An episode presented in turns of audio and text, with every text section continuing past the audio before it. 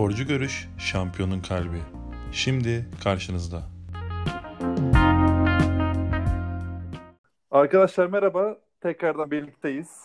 Bugün farklı bir konseptle beraber olalım istedim. Ee, bu konsept aslında uzun zamandır aklımda olan ama bir türlü toparlayamadığım bir şeydi. Bir programdı. Ya şöyle anlatayım.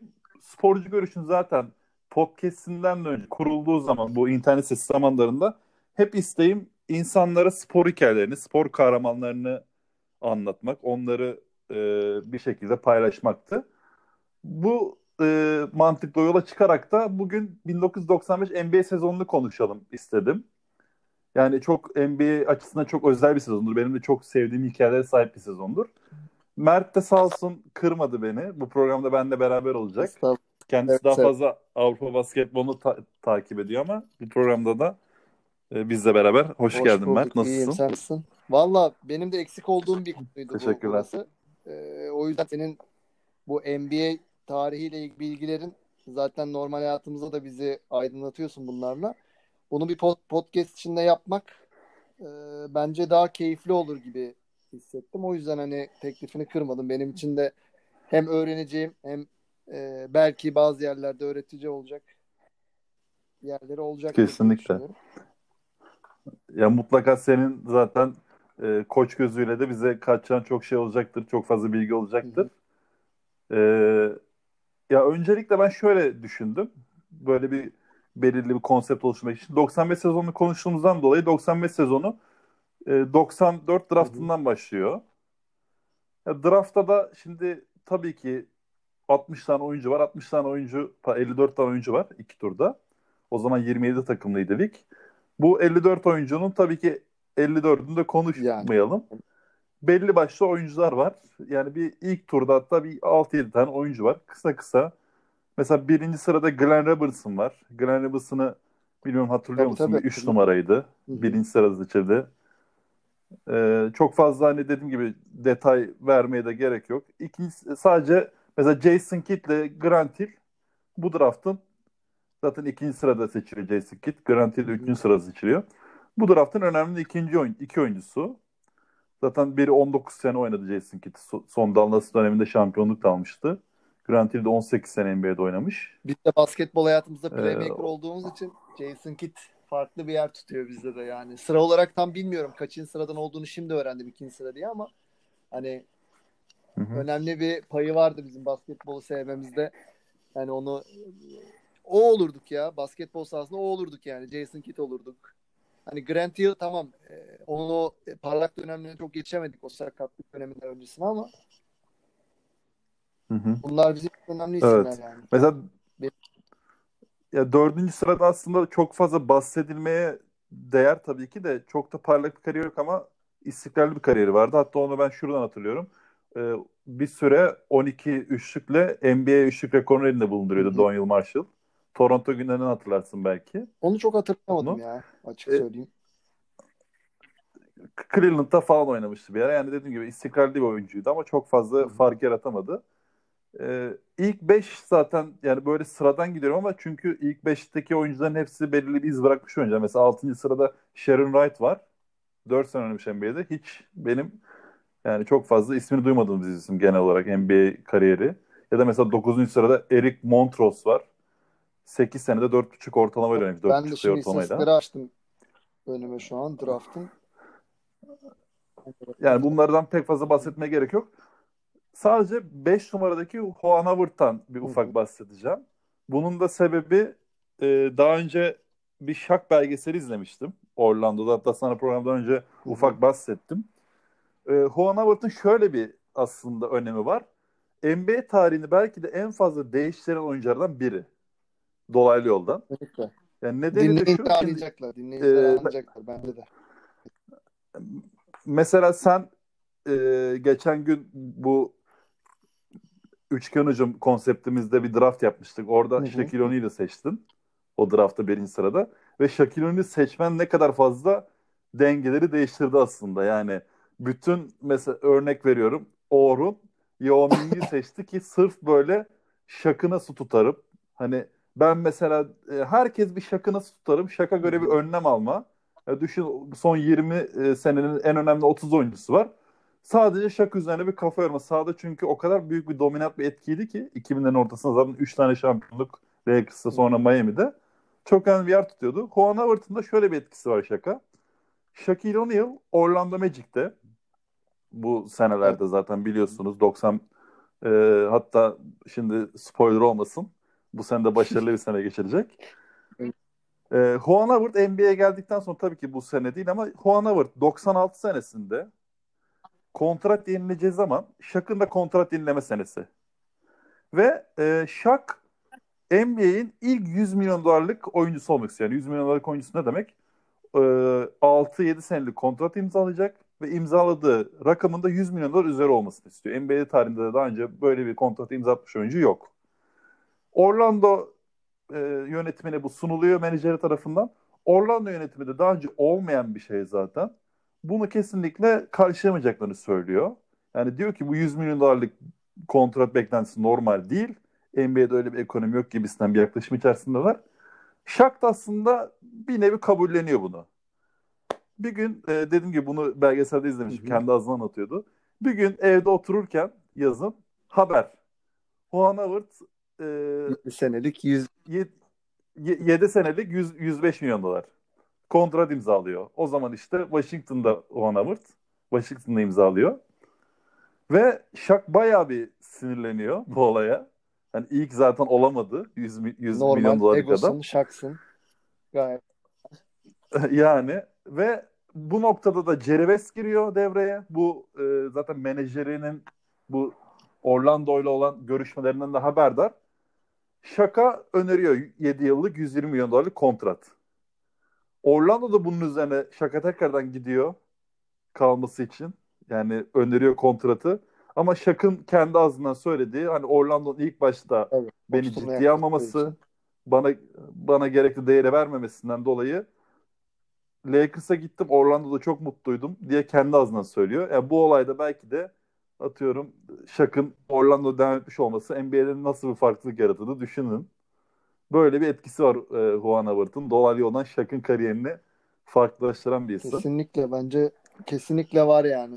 Shaq'ın oradaki o kararı vermesi kesinlikle hani Shaq ismi artık oluştu. Yani bir egon var. Durumu kabul etmeme var.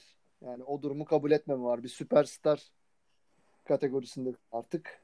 Kesinlikle Evet. tarihi değiştiren bir Evet. hamle bence. Ya mesela evet mesela şunu sorabilirim Hı. sana bir koç üzere. Bu e, hep konuşulan bir konudur. Yani bu Ego'nun süper yıldızlara olumlu katkıları ya da Ego'nun zararları gibi. Bu mesela sence hangi kategoriye giriyor? Yani yeter ego olması lazım mı sence bir süper Ya yıldızda, büyük kesinlikle oyuncuda? zaten ego olması gerekiyor. Yani büyük büyük insanların büyük egoları vardır gibi bir söz var. Ben buna katılıyorum. Yani katılmayan insan olabilir. Katılıyorum ama hani bu egoyu doğru yönetmek diye bir şey de var. Yani doğru egoyu yönettiğin zaman Hı hı. bence hani liderlik vasfın da ortaya çıkar. Doğru bir lider, doğru bir e, adam olursun. Yani şimdi mesela Michael Jordan için söylüyoruz. Hani winner oyuncu. Sadece winner oyunculuğu geçtim. Winner oyuncu sa- sadece maç içinde maçı kazanmak, son topu sokmak demek değil.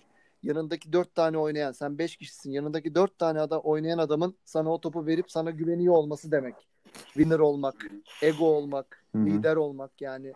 Bunların hepsi aslında birbiriyle bağlantılı şeyler.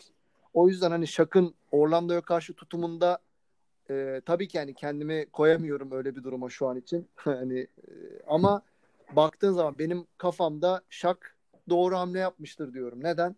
Hani bir 19 yaşında Juwan Howard hani böyle bir 7 senelik 100 bin dolar üstünde bir teklif alabiliyorsa Shaq için ne beklendi? Neden bekledi? Yani e, çok normal. Normal bir şey olarak Yok. yani. Hı hı. Bu söyleyebildiğim bu. Yani Juan, Juan, Juan Howard'ın mesela o zaman kontrat aldığında NBA'de işte 3. senesini doldurmuş. Ee, yani o- 19 mesela kariyer son sezon 19.1 sayı 8 rebound 4 asist. Washington ona Hı hı. kontratı veriyor. Yani hiç düşünmeden. Ama orada Orlando'nun bir belki de tarihlerini değiştiren bir hamleyle bir yavaş kalma olayı var. kendilerince maalesef. Belki de başka bir yani bilmediğimiz belki senin de hani o konuda araştırmadık etmedik. Belki de başka tarz bir problem vardı. Yani Yok yok o zaman o zaman tamamen olay şu hani 100 milyon doların çok fazla bir e, psikolojik bariyer olması takımlara. Dediğim gibi ilk olacak şak ama o ilk olmada Washington daha cesur davranıyor. Orlando'da şakı Elinden- bir nevi el- elinden kaçırmış oluyor Evet. bu hamleyle. E, ya son olarak mesela Eddie Jones var. Eddie Jones'u da e, Miami zamanlarından hatırlayacaklardır. Dwayne Wade Miami'ye geldiğinde Eddie Jones da önemli bir rol oyuncusuydu. Hatta iyi ya rol oyuncusundan da öteydi. Takımın önemli parçalarından biriydi. Ee, as- 13. mesela Eddie Jones 10. şimdi Jalen Rose var. O da Indiana Pacers e, Michael Jordan 98 senesinde Chicago'nun bu 7. maça giden serisinde e, önemli bir oyuncuydu. Jordan'ı savunuyordu genellikle. Bu isim bir de ilk turun e, savunamıyordu daha doğrusu. İlk turun 26. sırasında Charlie Ward ismini gördüm ben. Charlie Ward'la ilgili e, şöyle enteresan bir olay var. Charlie Ward NFL bir kazanmış bir isim. Yani Heisman Trophy dediğimiz e, Amerikan futbolu, kolej Amerikan futbolunda senin en iyi oyuncusuna verilen bir ödül. Yani Charlie Ward Amerikan futbolu oynasa çok önemli bir kariyere sahi- sahip olması garanti gibi görülen bir isimdi. Kolej e, Amerikan futbolu çok önemli bir isimdi. Ama o Amerikan futbolu yerine NBA'yi tercih etmişti. Bir NBA kariyeri de vardı kolej basketbolunda. Hem Amerikan futbolu hem basketbol oynuyordu. NBA'yi tercih etmişti. Bu açıklamıştı. E, Amerikan futbolunu çamurda oynamayı, salonda oynamayı hani çamurda oynamamayı pardon salonda oynamayı tercih ettiğini söylemişti basketbolu seçtiğinde. Yani yine iyi bir kariyeri sahip oldu. Yani sıradan bir kariyerde yani uzun bir kariyeri sahip oldu. Ama hiçbir zaman Amerikan futbolundaki gibi süperstar bir Evet. isim olamadı Ama Charlie evet, Ward. Belki devam etmiş olsa NFL'de ismini Ya, tabii tabii çok önemli bir quarterback. Aynen öyle. Yani 93 yılında işte e, zaten bir sene önce NCAA şampiyon oluyorlar. Hı hı. İki sene üst üste kolejde en iyi atlet seçiliyor, en iyi oyuncu seçiliyor. Heisman trofiyi alıyor dediğim gibi. Ama o basketbolu tercih etmiş kariyer olarak. Charlie Ward'un da hatta geçenlerde görmüştüm. New York Knicks'in e, nasıl yönetildiğini de çok iyi anlatıyor bu olay bize. Bu Kristaps Porzingis e, New York'ta bir kontrat imzaladı. Biliyorsun sonra takas edildi Evet. bu kontratı imzaladıktan sonra. Kristaps Porzingis 2018 yılında mı yani 2018-2019 o yıllarda kontrat imzalayıp takas edildi. Porzingis'ten önce e, New York Knicks tarafından draft edilip kontratı uzatılan tek oyuncu Charlie Ward'muş. Oo. Yani 94 senesindeyiz. 2019 senesine kadar 15 senede düşün 30 tane belki draft e, hakkı var Knicks'in. Ve bu 30 hakkın hepsini çöpe atmış. 26. sıra için enteresan hikayeler yani. Şu an öğreniyorum. Şaşırdım ben de şu an. Charlie Ward'ın bu yani hikayesi olmasına. böyle bir Charlie Ward'un da önemi vardı. Ya draftta dediğim gibi çok fazla da zaten fazla paylaşacak bir şey de yok draftla ilgili. Hı hı. E, draftı istersen bitirelim. NBA sezonuna yavaştan geçelim. NBA sezonunda e, son şampiyon olarak Houston Rockets var. Valla Ee, aslında bu e, podcast'i kabul etmemin sebebi de güncel olarak Houston'ın 94-95 belgeselini izlemem oldu. Hani o dönemle hı. alakalı o belgesel çok hoşuma gitti. Hani şiddetle tavsiye ediyorum yani ama İngilizce, Türkçe altyazı göremedim. Full İngilizce Evet, İngi-. İngilizce. Onu nasıl Hı hı. çözebilirler onu bilmiyorum yani. Ee, bir yerden torrentten altyazı indirilebilir mi, indirilemez mi? Yapılır mı bilmiyorum. Valla YouTube'da dediğimiz gibi var. Hatta Double Clutch belgeselin ismi. Onu da izlemek isteyenler çok keyifli bir belgeseldir. Ee, Gerçekten çok ama güzel İng- yani. İngilizce altyazı Gerçekten galiba. çok çok güzel bir belgesel.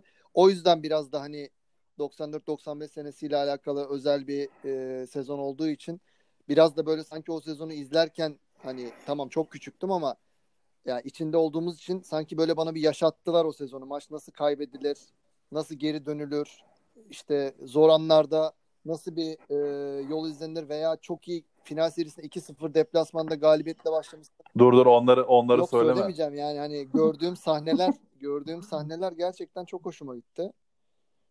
O yüzden kabul Evet. ettim. Yani onu Onları zaten detaylı detaylı anlatırsın zaten playoff'ta. Ee, ya mesela koç değişikliği var. Bahsedeceğimiz birkaç koç değişikliği var da bahsedeceğimiz en önemli koç değişikliği bence Lakers'ta. Magic Johnson 93-94 senesinde bu pek bilinmeyen bir detaydı Çok kısa bence. yapmıştı sanki öyle Magic- hatırlıyorum 16 maç. Ee, Magic Johnson'ın bir evet 16 maçlık bir koçluk deneyimi var. Ee, başka koçluk deneyimi daha sonra da denemedi. Hatta e, bu dönem Magic Johnson'ın HIV'den basketbolu bıraktığı döneme denk geliyor. HIV pozitif çıkmıştı. Takım başına getiriliyor. Ee, son 11 maçı kaybeden bir Lakers var Magic Johnson önderliğinde. Ve Magic Johnson bir sonraki seneye ilk başta geldiğinde o kadar kesin düşünceler yok ama bir sonraki sene devam etmemeye karar veriyor. Koçun kendisine uygun olmadığına karar veriyor. Hatta bundan iki sene sonra Magic Johnson basketbola geri döndü. Aa, bunu bil bunu bilmiyordum Kısa bir ben. süre. Yani bu sezon arasında geri döndü. Ee, ya sanırım çok çok az böyle bir 20 maç, 22 maç tarzı bir şey olması lazım. Ee, inanın programdan önce bakmıştım bakıyorum. 32 maçmış. 32 maçına geri dönüyor 95-96'da. Ama zaten artık bu HIV'den dolayı bir 5 sene 4 senelik bir arası var. Tabii kariyeri farklı bir noktaya gitmiş. Ee, çok da fazla başarılı olmamıştı ama yine bir Magic anları sunmuştu bize. Ufak tefek de olsa. Neyse yani bu koç değişikliği Magic Johnson yerine Del Harris gelmişti. Lakers da bir sene önce playoff'a kalamıyor. Bu Magic Johnson'ın koç olarak bitirdiği sezonda. Ve playoff'a kalamadığı Lakers'ın 76 senesinden sonraki ilk sene. Yani 1976'dan beri her sezon playoff'a kalan bir Lakers'a zaten Ke- Kerim Abdul-Jabbar'ın gelişinden sonra Magic Johnson'ın yanına eklenmesi, James Worthy'li, Pat Riley Showtime takımı. Bitiminde Lakers'ın böyle bir ufak bir çöküş yılı gibi oluyor bu.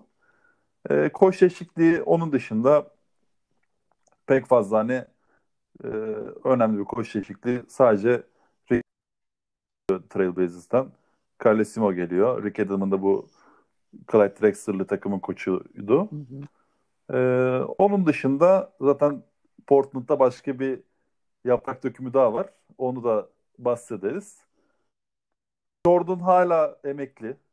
Evinde e, e, beyzbol, beyzbol sezonunda. Jordan. Jordan basketbolda değil bu senede henüz. Geçen seneyi zaten beyzbol oynayarak geçirmişti. Ee, seni de hatta konuşurken en fazla bahsedeceğimiz belki de yani en önemli noktalardan biri de üçlük çizgisi olayı. Onu da ufak bir bahsedeyim. Hı hı. NBA'de üçlük 79 senesinde e, NBA'ye geliyor üçlük. Belki bu bilgiye sahip değilsinizdir. Ve NCAA'de de 86 senesi. Yani NBA'deki 79 ve NCAA'deki 86 senesine kadar üçlük çizgisi, çizgi yok. Bütün atışlar ikilik.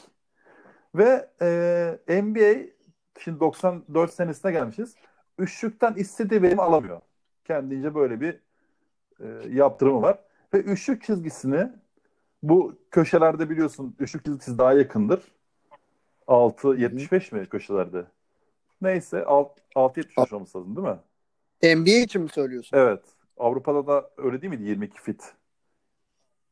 Avrupa'da e, 6.75 şu an galiba. 6.25'ti. 6.75'e İşte bu çekildi. köşelerde 6.75 e, şeyde normalde şu an 7.25 üçlük çizgisi. Hı hı. NBA bu sene bütün üçlük çizgisini 6.75'e çekiyor. Üçlüğü arttırmak için. Hı hı. Yani üçlük e, denemesi, üçlük isabeti biraz daha artsın. Takımlar daha buna bağım, e, yönlensin diye. Hatta şöyle bir farklılık yaratıyor. Bir sene öncenin üçlük isabet oranı hemen açıyorum. 5.5 3.3'ten 5.5'e çıkıyor mesela bu sezon. Bir sene önce takımlar yani maç başına 3.3 kullanıyormuş. Ki 3.3 düşünebiliyorsun ne kadar az. 3 3.3 E, isabet yani. öyle. Maç başı 9.9 yani 10 diyelim. 13'lük kullanıyorlar maç başına. Bu sezon 10 15 3'te çıkmış. Hı hı. 15.3'e çıkmış. mesela. E normal çizgiye yakınlaştıkça düz orantı doğru orantıyla Be- Peki ben benim bahsetmek istediğim şey şu aslında. Mesela bu sene, geçen seneye baktım. Geçen sene ligin hı hı. üçlük deneme ortalaması abi maç başına 34. Yani düşün. Artmış versiyonu 15 üçlüğe çekiyor diyorum. iki takım için 34 Evet, 34 girişim evet. var. İki takım için 34 Bu girişim var. e, Tamam. 93 senesinde yani bizim bahsettiğim seneden bir sene önce 93-94'te bu rakam 9.9 bu üç, üçlük çizgisinin Oo. geriye çekilmesinden sonra çok arttı de- dediğimiz rakam 15.3. Geçtiğimiz senesi 34. Yani bu basketbolun e, dramatik zaten e, pace'in arttığı, space'in Ya şöyle tabii aynen öyle. Ee, çok değiştiği şeyler var. Basketbol yani zaten her gün kendini güncelliyor. Yani ne kadar geride kalırsan e, bir koç için, bir takım için, bir kulüp sahibi için hani e, kar ve zarar anlamında zaten bir sıkıntı yaşayacakları kesin. Ve koç ve oyuncular anlamında da yani başarısızlık e, yakalama ihtimali daha yüksek olacak. Çünkü basketbolda artık dediğin gibi yani 15 diyorsun bir yerde 34 diyorsun. Yani sen 15'te kaldığın zaman çok büyük yani 34 değil 30'da kal 25'te kal belki çok büyük bir şey olmaz ama sen 9'larda 3'lerde 5'lerde onlarda bu kadar büyük farklar olduğu zaman hani e, başarısızlık Ya- kaçınılmaz olur. Yani Ya zaten bak e, 27 üçlük kullanıyor. Geçen sene NBA'in açık ara sonuncusu Indiana Pacers üçlük kullanımında. E, bu 94-95 sezonunda artmış rakamlarla NBA'in açık ara Düşün, iki açık ara birincisi var. 21 İki kat. kullanıyor. Houston Rockets açık ara birinci olmuş sene. 21 atış kullanıyor. Indiana Pacers açık ara sonuncu 28 atış kullanıyor günümüzde. Ya böyle bir fark var. Ya mesela uzunlar e, biliyorsun Ya fark aslında sadece lafını böldüm. Fark aslında sadece üçlük çizgisinin geriye çekilip ileri alınmasından dolayı evet ufak oynamalar tabii tabii ondan oluyor. dolayı değil Yani zaten. 3 nokta 4 nokta ama takımların işte sistemleri, basketbol mentalitesi, oynanış, dediğim pace and space olayları hepsi hani bunlar için bir etken. Ee, o yüzden sadece üçlü yani bağlamak doğru değil. Onların birçok nedeni Yok var. ben, ben Bakmamız diyorum ki sana şey var. üçlüğün bu kadar farklı kullanılmasının nedeni ne sence? Tabii ki e, basketbolun mesela bu değiştiğini gösteriyor. Ama bu kadar farklılaşmasının sence mesela sebebi ne? Ya onun da şöyle birçok sebebi olabilir. Bir kere bireysel idmanlar biraz daha dışarıdan e, yüzdeler düşük olduğu için onlara odaklanmış olunabilir. Yani eskiden mesela işte 300-400 şut atılıyorsa şu an o sayı işte şut makineleriyle işte 4-5 koçla beraber hani 1000, 2000 neyse artık rakamları sallıyorum. Oralara çıktı. Belki o yüzden hani girişim oyunculara teşvik etmek için antrenmanlarda daha çok dışarıdan e, yüzdeyi arttırmaya yönelik antrenmanlar yapılıyor olabilir e, e, şut kullanılan possession sayısını arttırmak için biraz daha çabuk top kullanmak için hani daha çok drive'larla değil şut sayısını arttırarak o şekilde bir e, fayda sağlanmaya çalışılıyor olabilir. Yani aslında baktığın zaman benim hani mentalitemde çok fazla böyle dışarıdan şuta dayalı olmak biraz riskli bir durum. Yani sokamadığın gün ne olacak? Hani problem bu. Sokamadığın gün. Yani bir takım her gün %60, %50'lerle şut atacak diye bir durum yok. Yapamadın. %25'lerde, 30'larda kaldın. O zaman bir planın olmak zorunda. Ama şu an tabii konumuz o olmadığı için hani ne gibi etkiler üçlük şeyi? Ne, neden bu kadar fazla etkilen diyorsan hani bu sebepler olabilir. Takımların bakış açısı değişti. Bireysel antrenmanların yapılış değiş şeyleri Hı hı. değişti. Possession sayısı arttı. Yani bunlar etken Evet. olabilir diye Ya bir de tabii şey kuralı da var. Handshake bu kolu kullanma savunma yaparken ki 90'larda E, tabii biraz e, daha geçerli olan kural. Şimdi 2000'lerde artık elini asla aşağı indiremiyorsun. Direkt foul çalınıyor. Bu da tabii savunmalara çok büyük dezavantaj. Hı hı. O da sertliği azaltan noktalardan biri. Mesela bak e, bu arada şimdi dedik ya üçlük 5 artmış diye maç başına. Hı. Hı hı. 90 bir önceki sezona göre bu sezon. 5 artmasına rağmen e, ligin ortalama sayısı yani bütün bu takımların attığı sayılardan alınan ortalama sayısı Hı hı. artmıyor. Hatta 0.1 azalmış. Yani 101.5'miş 93 sezonu. Bu sezon 101.4'müş. Ki e, üçlük yüzdeleri de aynı. Ama mesela 2019-2020'de bu seneye göre maç başına 11 sayı yani takımlar 11 sayı fazla sayı atıyor şu an. Çok büyük fark. Yani E, Bence işte dediğim gibi e, bireysel antrenmanlar arttığı için oyuncuların üçlük dışındaki atma yüzdeleri de arttı o döneme göre. O yüzden daha fark ediyor. Yani yüzdeden değil. Yüzdesi aynı abi. yüzdeler de aynı. Evet yüzdeler hatta yüzdeler Kullandığı top sayısı yüzde önemli değil. Yani şöyle yüzde olabilir. Mesela ben birde bir atarım. Sen Yüzde dörtte dört iki- atarsın. Yüzdelerimiz yüzde aynı. hatta gerilemiş. Yok yüzde olarak demiyorum ben. Mesela şu var. Sen 3 tane şut kullanırsın. Ben 9 Hı hı. tane şut kullanırım. Yüzdemiz aynı olabilir seninle yine. Bir problem Mesela değil. anladım. Şey diyorsun. Kullanım yüzdesini diyorsun. Aynen tabii, öyle. Tabii tabii. Tabii Kullanım yüzdesi zaten çok artmış. Yani Ben yüzden isabet yüzdesini diyorsun sandım. Yok hayır hayır hayır. O yüzden o yüzden fark oluyor. Yani 3 top kullanıp 3'ünü soktuğunda da %100 oluyor. 8 top kullanıp 8'ini de soktuğunda %100 oluyor. Ama Tabii tabii. arada fark oluyor yani. 8 3 24 3 3 9 arada 15 sayılık bir fark olmuş oluyor. Yani buradan dolayı bir fark olmuş olabilir ki bence öyledir yani. Evet. Neyse bu e, zaten ufak bahsettik. Ama Oyunun enteresan nasıl bir konu. değişti. Bak Evet. enteresan bir konu. Mesela bir sezonluk üçlük çizgisini geriye alma mesela. Yani enter, geriye diyorum. e, öne çekme. Öne doğru çekme. Enteresan bir kural. Mesela Bu- hangi bu- mantıkla? Neden? Neyi teşvik için yani? İşte bu e, aslında teşvikleri kendilerince işe yaramış gibi ama sonradan şu e, şuna dönüyor. 3 sene bu e, 22 fit olarak kullanılıyor. Üçlük çizgisi geriye çekilmiş şekilde 96-97'den itibaren tekrardan şu anki 7-25 seviyelerine çekiliyor. E, o kuraldan da pek fazla herhalde verim alınamamış ki tekrardan eski seviyesine çekilmiş üçlük çizgisi. eski- daha uzağa çekilmiş Şimdi yani. eski seviyesine çekilmesine rağmen o zamanki döneme neredeyse iki katlık bir üçlük deneme Tabii tabii. var. Direkt ilk Yani. kat. Evet. İşte burada da çizgiyle çok aslında alakalı bir durum yok dediğimiz olaylar. Pace and space'ler, evet. oyun hızlanması, possession sayısını arttırmaya yönelik çalışmalar hep bunlar etkilemiştir bence. Ya mesela bunun doğal bir sonucu olarak son olarak onu söyleyeyim bu konuyla ilgili. Mesela uzunların daha saha içerisindeki barınmaları daha da zorlaşmaya başladı. Çünkü bu üçlük oyununda bu post-up'ın ya da genelde iç, içeriden oynamanın biraz daha hani önemi düştü demeyeyim de ku- kullanılma payı düştü. Aslında şöyle Gibi.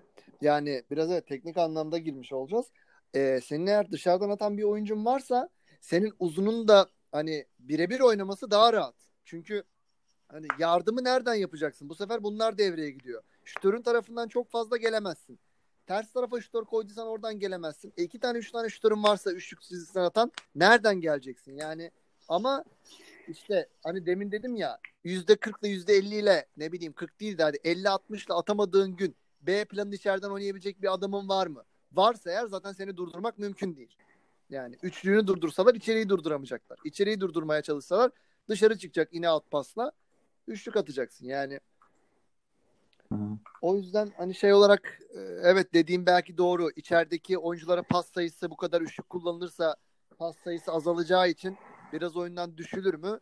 Yani ben de uzun oyuncularla bu konuda guard olduğum için çok problem yaşadığım olmuştu saha içinde. O geldi aklıma şimdi konuşunca. Yani 5 pozisyon 6 pozisyon bir uzununa pas gelmediği zaman oyuncu küsüyor. Hakikaten küsüyor yani ve bir uzun oyuncu senin için savunmada yani birçok açığı kapatan bir e, faktör. 5'e 5 oyuncular. İşte şu işte şu anda bak e, şuna da evriliyor sanki. Bu olaylardan dolayı uzunlar da artık zaten yetiştirme tarzı olarak üçlük atabilen oyuncular haline geliyor. Hani dedin ya içeri indirmediğinde uzun küsüyor. Bu sefer uzunlar dışarı çıkıp kendi alıp dışarıda hı hı. oynamaya başlıyor. Oraya doğru evrildi uzunlar da. New Jersey Nets'in bir uzunu vardı. Neydi ismi? Saçları böyle bir pe- permalı böyle değişik bir saç stili vardı. Bayağı üçlüğünü geliştirdi. Geçen izlemiştim onu. Ha ha Bur- Bur- Brook Lopez. Lopez, Lopez doğru. Mesela inanılmaz bir Milwaukee'de şimdi. bir Çok fazla değiş Evet, evet. evet. Diyorlar yani mesela belli bir yaştan sonra geliştiremezsin, edemezsin. Yani ben onlara inanmıyorum. Ne kadar çok çalışırsan tamam bir maksimum kapasite diye bir şey var. Ona doğru yaklaşmaya çalışacaksın yani. O yüzden bilemezsin. Mesela bak çok güzel Hı hı. bir örnek. Bir dört numara. Dört numara Evet. diye biliyorum yani. Dört, 5 numara. beş numaranın çıkıp dışarıdan ciddi yüzdelere sahip olması. Tabii tabii o bayağı hani dramatik bir gelişim sağladı. Ee, şimdi ama neyse konu dağılmasın. O Brook Lopez'e O geldi geçmeyelim. konuşurken o geldi aklıma. Evet, evet evet çok güzel örnek doğru diyorsun. O mesela basketbolun değişimine kendini adapte edebilen bir uzun Evet. profili aslında. Hem de dediğin gibi kaç yaşından sonra yaptı. Yani demek ki bu bahaneleri de bırakmak lazım aslında. Yok işte yaştır bilmem nedir. Ee, bu dediğim gibi burayı da geçtik. Üçlük çizgisini. Ben All-Star'a istersen gelelim Tamam. istiyorum. All-Star'a şöyle gelelim. Bu seneki All-Star'ın e, bir önemi var. Grant Hill sezon başı dediğimiz gibi e, draftta bahsetmiştik. Grant Hill bu sene en fazla oy alan oyuncu oluyor. Ve bu Amerikan basketbol, e, Amerikan futbolu, beyzbol, buz hokeyi bütün hepsinin tarihinde bir çaylak oyuncu All-Star oylamasında birinci olması diye bir şey yok. Tek yani. İlk defa bu sene yaşanan bir şey. Grant Hill birinci e, oluyor Bu kadar seviliyor demek. bu oylamada. Evet ya tabii hem başarılı hem de dediğin gibi bu sırf başarılı da olacak bir şey değil. Sevilmeyle de alakalı bir şey. Aynen öyle. Hem göze hem gönle hitap Ee, ediyor derler. Aynen bravo. Ee, mesela Grant Hill'den başka kimler var dersek istersen ilk beşleri böyle ufak sayayım. Ya dediğim gibi çok fazla detaya da boğmak istemiyoruz. Ee, mesela Anthony Hardaway, Hı hı. Penny Hardaway Aha, olarak evet. bildiğimiz. Reggie Miller, Shaq, bu Doğu, Doğu takımından bahsediyorum. Ee, Scottie Pippen, bu Scottie Pippen da bu sene iyi bir sezon e, geçiriyor yine. Ee, Grant Hill, bu ilk beşimiz. Yedeklerde de hızlı hızlı sayıyorum. Larry Johnson, Alonzo Mourning, Wim Baker, Dane Barros. Dane Barros e, sezon sonu bahsedeceğimiz bir isim yine. Joe Dumars var. Efsane Bad Boys'un iki numarası. Patrick Ewing, Tyrone Hill var Cleveland'dan. O da bir uzundu. E, Batı Konferans'ta da Dan Marley, Letra Spurver, Hakim Olajuwon, Sean Kemp, Charles Barkley ilk beş. E, Carmelo, John Stockton, Gary Payton. Deflep Spence var e, Alman. Bu e, kolejde yetişmiş ama Alman bir oyuncu. 96 Seattle Supersonic'te de NBA finali çıkan önemli bir rol oynuyordu o takımda. Gary Payton ve Sean Kemp'le birlikte. Mitch Richmond, e, David Robinson e, ve Dikembe Mutombo var ama Dikembe Mutombo e, dolayı oynayamıyor. Hı hı. Pardon. Sed, e, Dikembe Mutombo Cedric Ceballos sakatlığından e, yerine oynuyor. Cedric Ceballos sakatlığından dolayı oynayamıyor. Ve e, böyle bir All-Star maçı var. All-Star maçında da MVP e, Batı takımı kazanıyor. Mitch Richmond oluyor. O, o Sacramento'nun e, gardıydı. E, Mitch Richmond'u belki hatırlarsınız. Bilmiyorum seyirciler. E, iyi bir performans görüyor şeyde. O 23 sayı atıyordu sanırım. Bakayım. 20 sayı evet. 10'da 13'te 13'lükle pardon 13'te 13 şut yüzdesiyle 23 sayıyla MVP oluyor Mitch Richmond.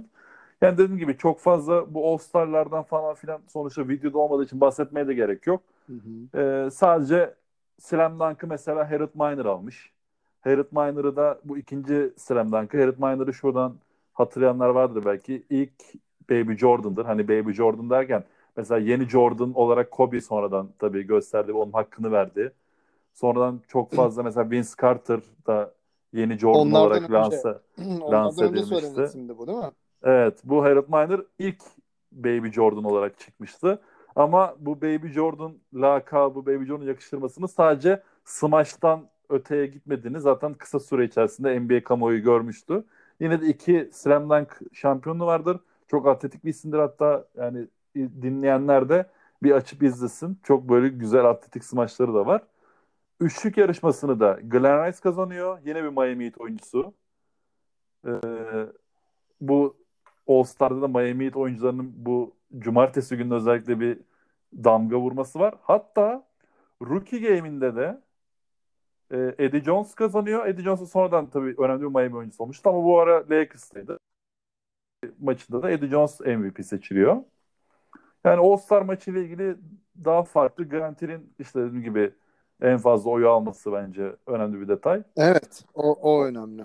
Onun dışında Draft, All-Star All-Star maçı dediğim gibi e, güzel bir maç ama şimdi bahsedecek yani maçı anlatacak halimiz yok.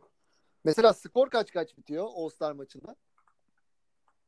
Biliyor musun? Skor hemen söylüyorum. 139-112 Batı takımı alıyor. 139 112. Hmm, Evet. anladım. Yani skorlar e, e, şu an bir ara 170'lere çıkmıştı. İyice saçmalamıştı. Hı hı. 90'larda bu 90 e, 2001 All-Star'dı sanırım. Benim en sevdiğim All-Star'dır. O maçta mesela son saniyelerde kazandığı bir All-Star'dı Doğu takımının. Yüzlü sayılardaydı. Yani böyle 101 100 müydü? Hmm. Yani o tarz All-Star'lar benim mesela daha çok hoşuma gidiyor. Neredeyse Maç gerçekçi. Gibi, maç gibi. Evet maç gibi yani. Ama bu pek e, kafa kafaya olmadığı için çok da böyle çekişmeli bir maç gibi de olmamış bu All-Star. E, ya All-Star'ı bitirdikten sonra istersen e, bir sezon ortası bir takasımız var. Oo, Şimdi-.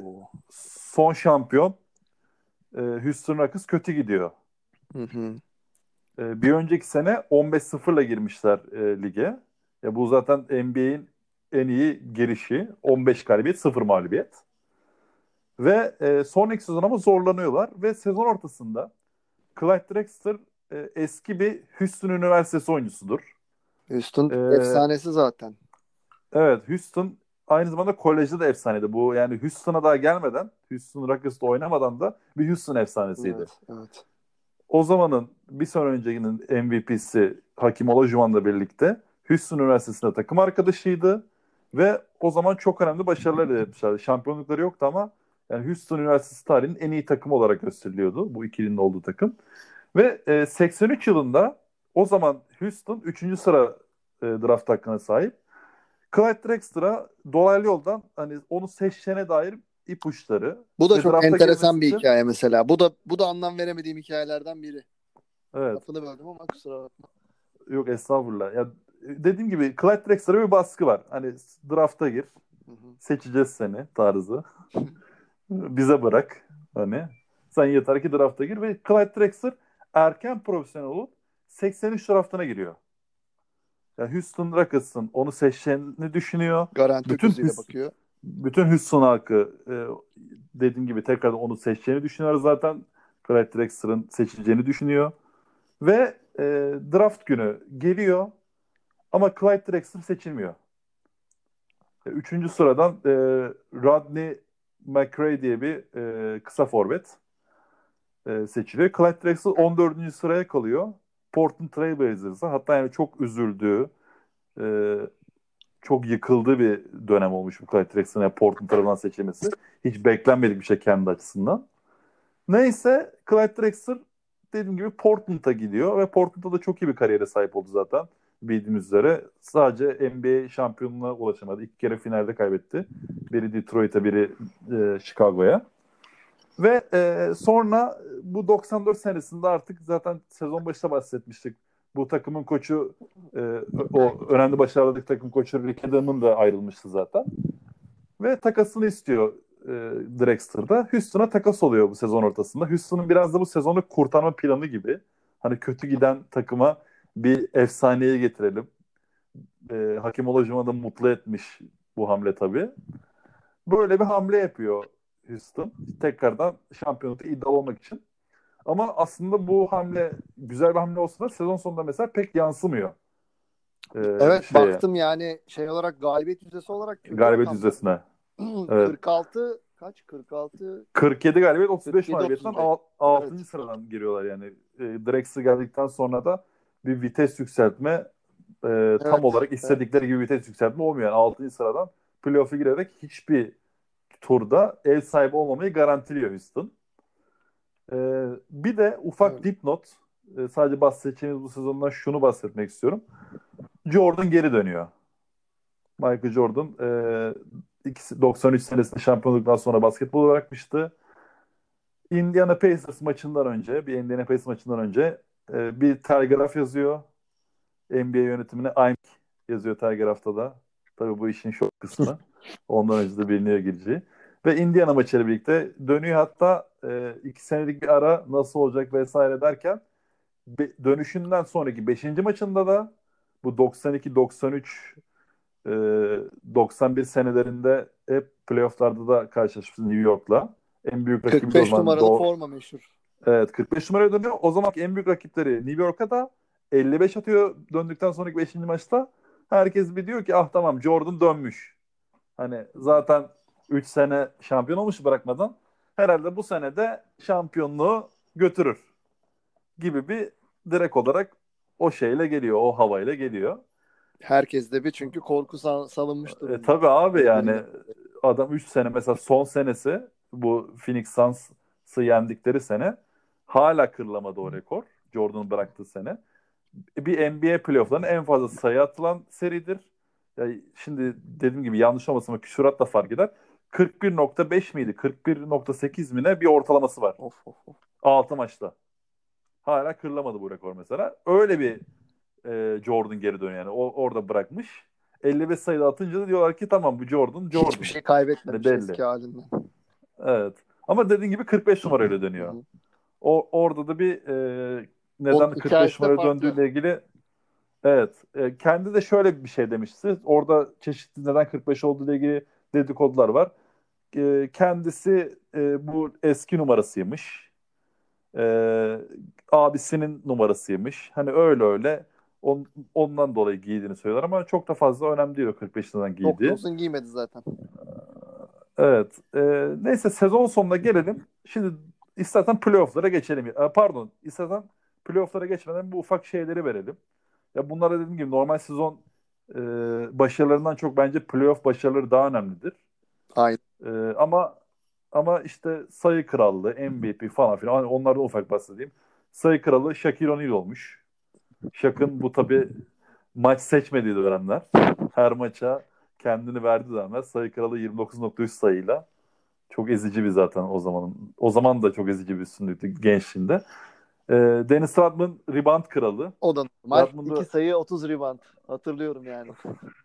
Evet, Rodman da bir sene sonra şimdi Last Dance belgeselinde de görüyorsunuz zaten. Bir sene sonra Chicago'ya gelecek. Ee, San Antonio'da 16.8 rebound ortalaması. 16.8 de inanılmaz bir Ciddi ortalama. rakam. Çok ciddi rakam. Ee, Stockton 12.3. Burada bilerek bahsettim bence Stockton'dan. Stockton da bu sene e, Magic Johnson'ı geride bırakarak NBA hatta onu da rekoru hala geçinemedi. NBA'in en fazla asist yapan oyuncusu ünvanını alıyor NBA tarihinin. Zaten bu rekoru çok daha fazla geliştirdi. Ve e, bu sene de dediğim gibi Magic Johnson'dan o ünvanı aldığı sene e, John Stockton'ın sezon içerisinde bu ünvanı alıyor. Top çalmada e, Scottie Pippen var. O da çok önemli bir savunmacıdır. Zaten kolları uzun, Evet. atletik. Savunmada elini kolunu çok iyi kullanan bir isimdi. Dikembe Mutombo blok krallığı. Üç- 3.91 bu arada Mutombo'nun da. O da yani pot altına Ne kadar gelmeyin gibi bir şey. kararttı, ne kadar kararttığı anlaşılıyor yani.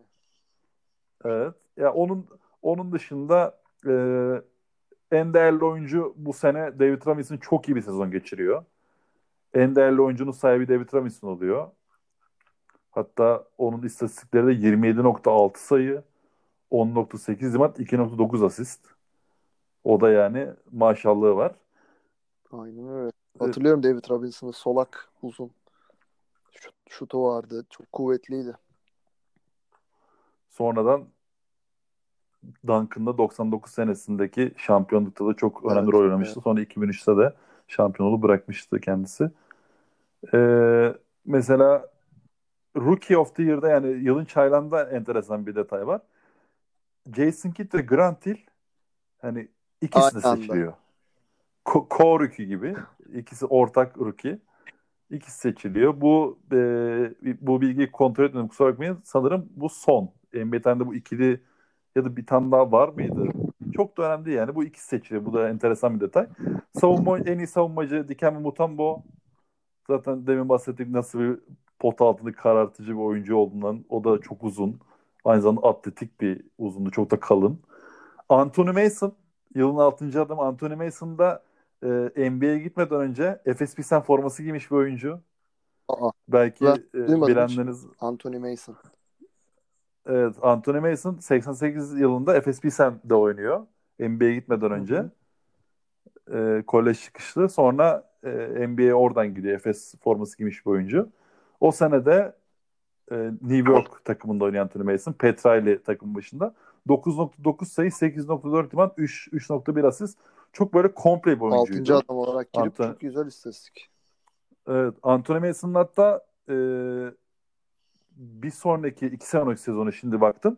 16.2 sayı, 11.4 ben 5.7 asist. Yani bu e, mesela Anthony Mason şu dönemde oynasa daha fazla değeri verecek bir isim olabilirdi. Çünkü 4 numarada savunabiliyordu. Topu da yere vurabiliyordu. Şutu da vardı. O dönemin basketboluna göre çok böyle Çok ilerideymiş. aslında ileride bir isimdi. Biraz boyu kısaydı ama çok sert bir oyuncuydu. Deni, Dene Baros'tan All-Star'da demiştik bahsedeceğiz diye ileride. Dene Baros'ta en fazla gelişme kaydeden oyuncu. Ee, çok fazla izlediğim bir oyuncu değil ama istatistiklerine şöyle bir baktım. Enteresan bir sezon olmuş onun için. Yani şöyle karşılaştırma söyleyeceğim. Ee, kariyer ortalaması 10.5 sayı, 3.3 asist.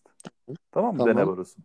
Biz bir önceki sene 13 e, sayı, 5 Hangi asist. sene bu? Rebound. Bir önceki sene dediğin. Bu 93-94. Tamam. Şimdi 94-95'ten.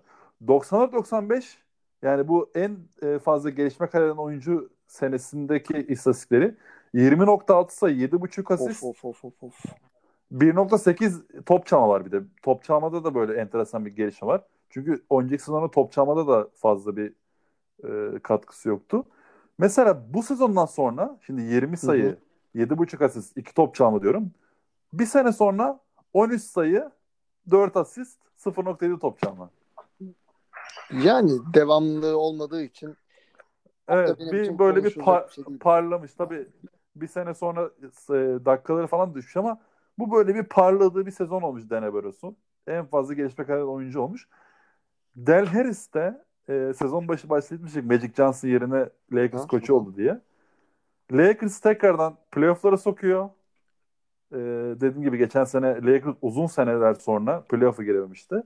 Beşinci sıradan Houston'ın bir galibiyeti önünde 44-34'lük derecesiyle playoff'a giriyor Lakers. Dallas de bu performansıyla en iyi koç ödülüne sahip oluyor. Ee, onun dışında şu en iyi NBA'nin en iyi takımını okuyayım. Çok fazla detay vermeden sonra bırak geçelim bunu. Ee, San Antonio'dur herhalde. hayır hayır şey, en iyi 5'i. Ha. John Stockton, Penny Hardaway, en iyi 5'in guardları, pivotumuz David Robinson, Pippen Malone forvetlerimiz. İkinci 5'te Gary Payton, Mitch Richmond'lar. Mitch Richmond bu sene en iyi ikinci 5'te seçiliyor. All-Star MVP'si olmuştu. Pivot'ta Shaquille O'Neal var. Sean Kemp ile Charles Barkley forvette. Ee, en iyi üçüncü takımda da Hakim Olajuwon en iyi üçüncü takımda. Detlef Schrempf, e, Dennis Rodman forvette. Reggie Miller, Clyde Drexler guard pozisyonunda. Burada biraz oyun kurucu yok ama Clyde Drexler'da bir numara oynar. Senin alternatif kadrona benzedi o. Senin kurduğun. Benim dört alternatif kadrom o Kevin Durant'i 4 numara dedin ya 40 dakika. 5 beş numarasız. 5 numarasız dediğim. Yani beş- O Kevin beş- Durant 5 numara 5 numara oynayacak işte. Neyse onu boş ver. Oraya dönmeyelim. Son olarak en iyi savunma beşi de Gary Payton, Mookie Bell yok. E, Scottie Pippen, Dennis Rodman, David Robinson en iyi savunma beşi bu. Onun dışındakilere fazla girmiyorum. Son şu detayı vereyim. Bir de Lenny Wilkins de bu sene Atlanta Hawks'un başında, geçen sene takım başına gitmişti. NBA tarihinin en fazla maç kazanan koçu oluyor. Red Auerbach'ı geçiyor. E, Lenny Wilkins'i şöyle hatırlayacaklar vardır belki. E, tabii onu hatırlamaz da 79 senesinde Seattle'ın ilk şamp ilk ve şampiyonluğunda koç. Onun dışında da e, Atlanta'nın koçuydu 90'larda. Ondan önce Cleveland'ın koçuydu. Şimdi bu Last Dance belgeselini izleyen arkadaşlarımız varsa orada Chicago'nun elediği Cleveland'ın koçu Lenny Wilkins. Bu sezonda e, en fazla galibiyet kazanan koç oluyor. Hatta hala en fazla galibiyet kazanan ikinci koç Lenny Wilkins. O Dan, Don Nelson geçmişti. Don Nelson da bu Nowitzki'li Steve Nash'li Dallas, Dallas takımının koçuydu. Ee, bitirdik sezonu. Ee, playoff'a geçelim artık şeyin. Asıl heyecanlandı, heyecanlandı As- burası. Evet. Asıl e, senin de o belgeselde de daha fazla izlediğin, yaşadığın playoff'a geldik. Playoff'ta mesela Do- Doğu'dan başlayalım istersen. Yani çok fazla dediğim gibi serilerin içeriğine girmeyeceğiz ama Zaten Ufak belgeselde seri içerikleri hani e, şeyde Houston tarafındakiler tamam da öbür taraftakilerle alakalı çok bir şeyden bahsetmiyor. E, Hı hı. ama Houston'ın nasıl bir yolda gittiği, neler yaşadığına dair yani bayağı bir hissettiriyor belgeselde. Evet. Yani, Mesela, mesela Orlando Doğu birincisiydi hı hı, bu hı sene. hı. Shaq, Shaq Penny'li takım. Hı hı. E, 57 galibiyet oldu. İlk turda Orlando Boston'la oynuyor. Boston çok fazla zorlayamıyor Orlando'yu. Orlando'nun kolay geçtiği bir seri. 3-1 geçiyor. Mesela Charlotte, e, Chicago var buradan sonra. Chicago, Charlotte, Jordan'ın döndü. Jordan dönüyor. Evet, Jordan'ın döndü. İlk maçı çok iyi hatırlıyorum. Yani e, sonradan izlediğim bir maçtı. İlk maçta Jordan playoff'a döndüğünde 48 sayı atıyor ve çok mu- muhteşem bir 48 sayı yani. Zor sayılar, çok yüzdeli. E, zaten Jordan bir de e, Chicago bir deplasman galibiyetiyle başlıyor. Charlotte burada ev sahibi. O deplasman galibiyetinin hızıyla Charlotte'ı 3-1 eliyorlar. Hı hı.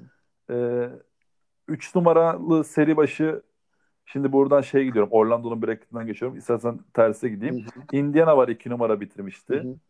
Biraz karışık gittim. Onu belirteyim. İki numarada Indiana bitirmişti. Yedinci sıradan giren demin bahsettikleri Wilkins'in takımı 3-0'la rahat geçiyor. Üçüncü sırada New York Petrali hala takım başında. Geçen sene finalde kaybetmişlerdi. Doğu'nun en önemli favorisi bu senede. Petrali Cleveland'ı yeniyor ve e, Indiana, New York, Orlando, Chicago eşleşmeleri oluşuyor Doğu'da. Hemen Batı'dan bahsedeyim hızlı. E, Denver San Antonio yeniyor. San Antonio Denver yeniyor 3-0 hiç zorlanmadan. Zaten MVP David Robinson bu sene. Çok iyi bir seri geçiriyor. E, Seattle yine büyük bir e, hüsran yaşıyor. Şöyle bir hüsran yaşıyor. Seattle geçen sene NBA tarihinde 60 galibiyet üzeri alıp ilk turda elenen ilk takım olmuştu. Geçtiğimiz sene bir dakika Denver'a 8. sıradan giren Denver, ilk sıradan giren Seattle. Dediğim gibi NBA tarihindeki ilk takım 60 Sekizinci galibiyet üzeri sıradaki alıp takımı kaybediyor. ee, evet ve Denver'a kaybediyor Seattle geçen sene. Çok büyük bir e, hüsran yaşamıştı kendi adına. Bu sene de yine 57 galibiyetle bitirdiği sezonda çok iyi geçirdiği sezonda İlk turda yine eleniyor. ilk turda bu sefer Lakers'a eleniyor. Lakers'ın da yani tabii o winner takım olma kimliği herhalde burada ortaya çıkıyor. Ve e, bahsetmiştin demin ilk takım Seattle'da yapmış kaybet üzere olan. Hı hı. 94 senesinde. İkinci takımda iki sene üst üste olması enteresan. Utah. Utah'ta John Stockton, Carmelo'nun kadrosuyla 60. 60 kaybet 22 mağlubiyet. Evet. Çok önemli rakam yani. O dönem zaten NBA ikincisi. İlk turda Houston'la karşılaşıyor. Ağır favori. Sen zaten o seriyi Çok- hatırlıyorsun. çok iyi. İz- iz- Evet. Ağır favori hatta e, öne de 2-1 öne de Maç geçiyor. bitti seri Ya- deniyor yani. Bir seri bitti gibi bir şeydi yani 2-1 iken. Ama oradan Houston Yine geri dönüp İnanılmaz. Rudy Tomjanovic'in orada bir molada söylediği bir şey var. Houston bugün buraya kaybetmeye gelmiş diyor. Şu an sizi öyle görüyorum diyor. O moladan sonra bir başlıyor. Bütün momentumu tersine çeviriyorlar ve deplasman galibiyeti, ev sahibi galibiyeti 3-2 eliyor. Evet. Houston'ın e, playoffs yolculuğu böyle başlıyor. Son olarak e, Houston'ı konuştuk. Bir dakika. Ha Phoenix. Phoenix benim e, bu arada en fazla üzüldüğüm takımdır. Yani bu 90'larda Phoenix'in şampiyonluk alamaması bu 90'ların ayıbı bana göre. E, gerçekten bu kadar bu kadar güzel bir takım. Ee, 93 senesinde Jordan'lı seride o demin bahsettiğim 41.5'luk seride doks- yani 93 Jordan prime Jordan bana göre ve o Chicago'yu deplasmanda 3 maçın ikisini kazanıp evindeki maçları kazanamıyor. Son 6. maçta son saniye üçlü John Paxson'dan bir Jordan'ın bir 55 sayı attığı maç var arada. Öyle şampiyon vermişlerdi. Geçen sene Jordan'la bıraktı. Artık herkes diyor ki abi artık 94 Phoenix'in senesi olacak.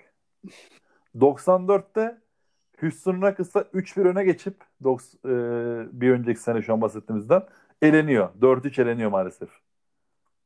Ve bir sonraki seneye geliyoruz. İlk turda Phoenix Portland'ı rahat geçiyor. 3-0'la. Ve yine Houston geliyor. karşılaşacak. Ve yine öne geçecek. Şimdi Houston, evet, Houston'a geçmeden İstersen Doğu'ya bir dönelim. Dönelim.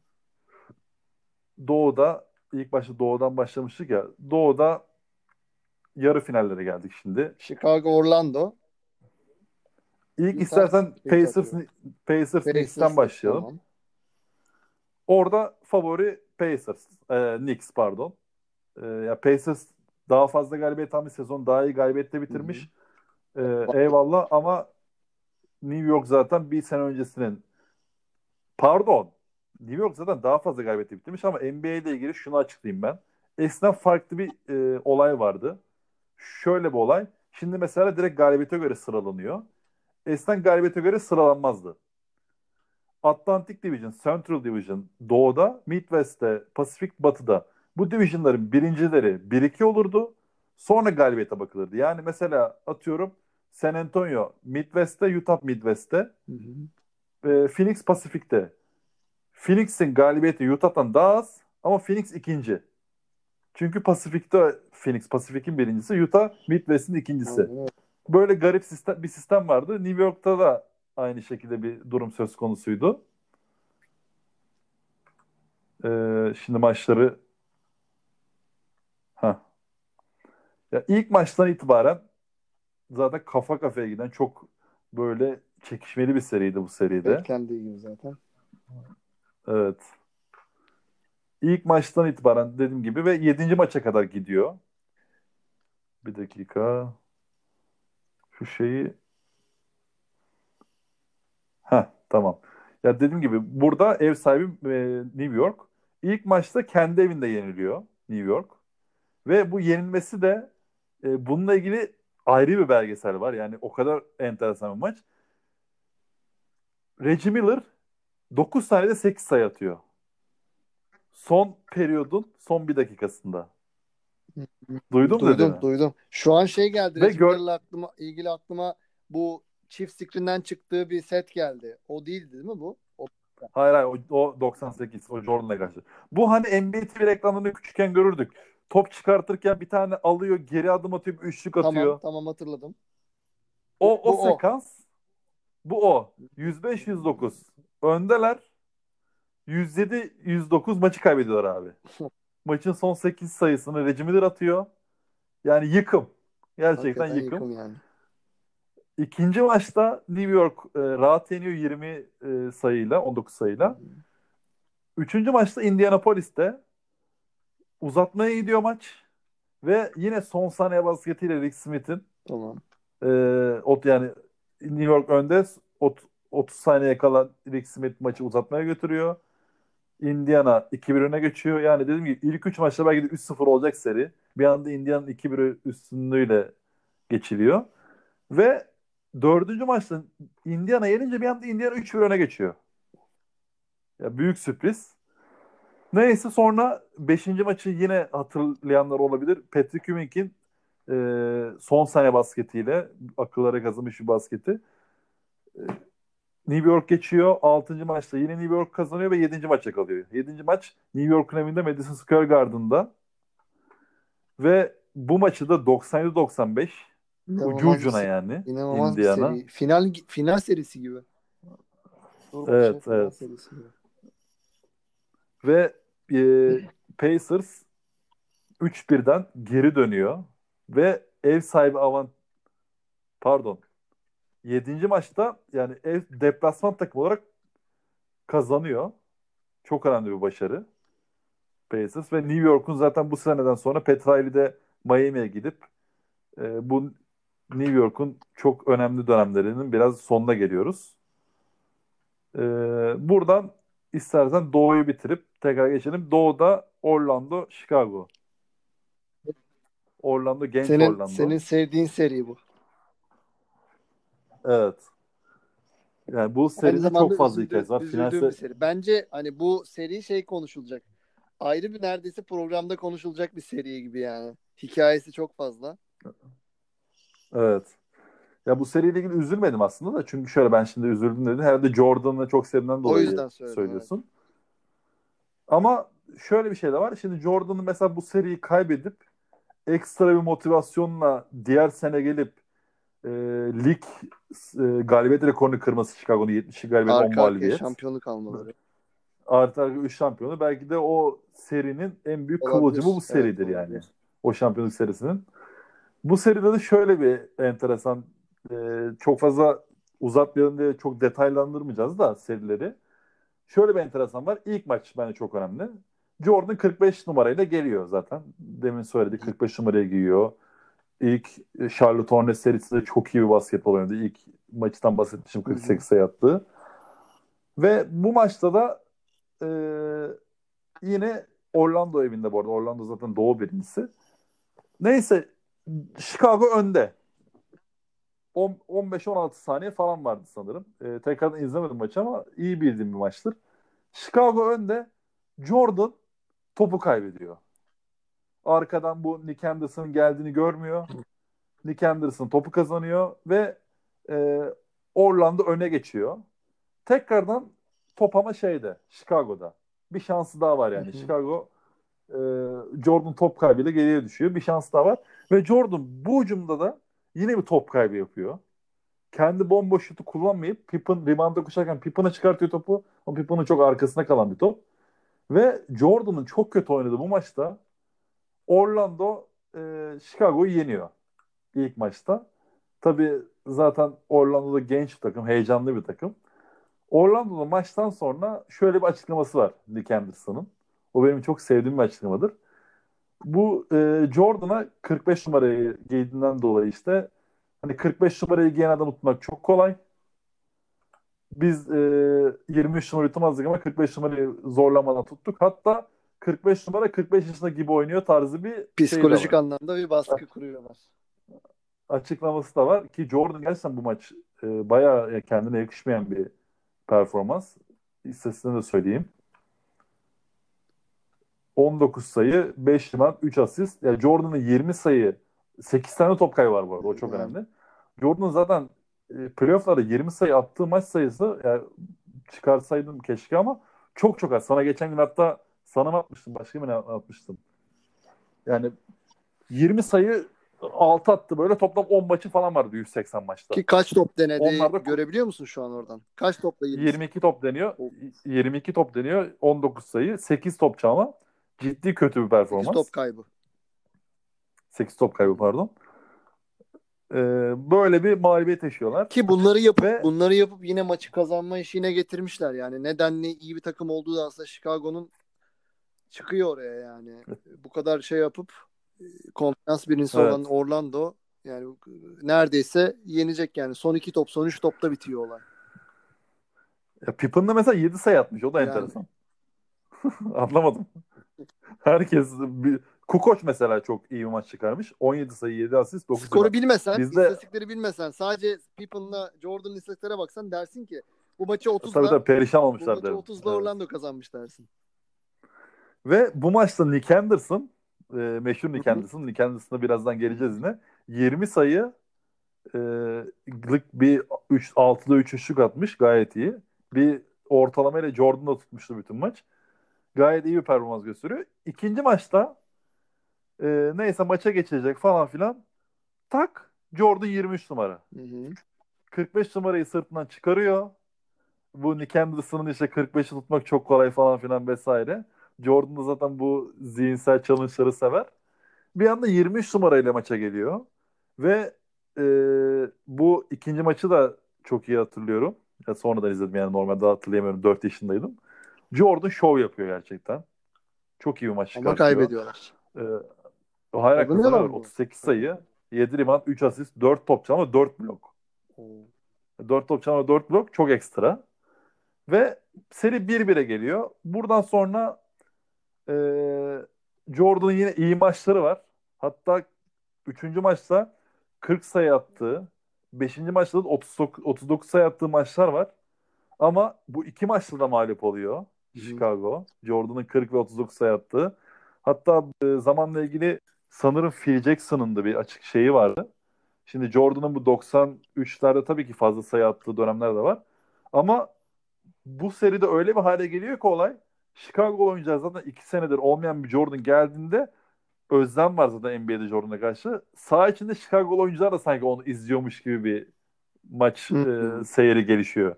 Hani Jordan geldi hadi bakalım ne yapacak. Biz de bir izleyelim falan. Öyle bir noktaya geliyor olay.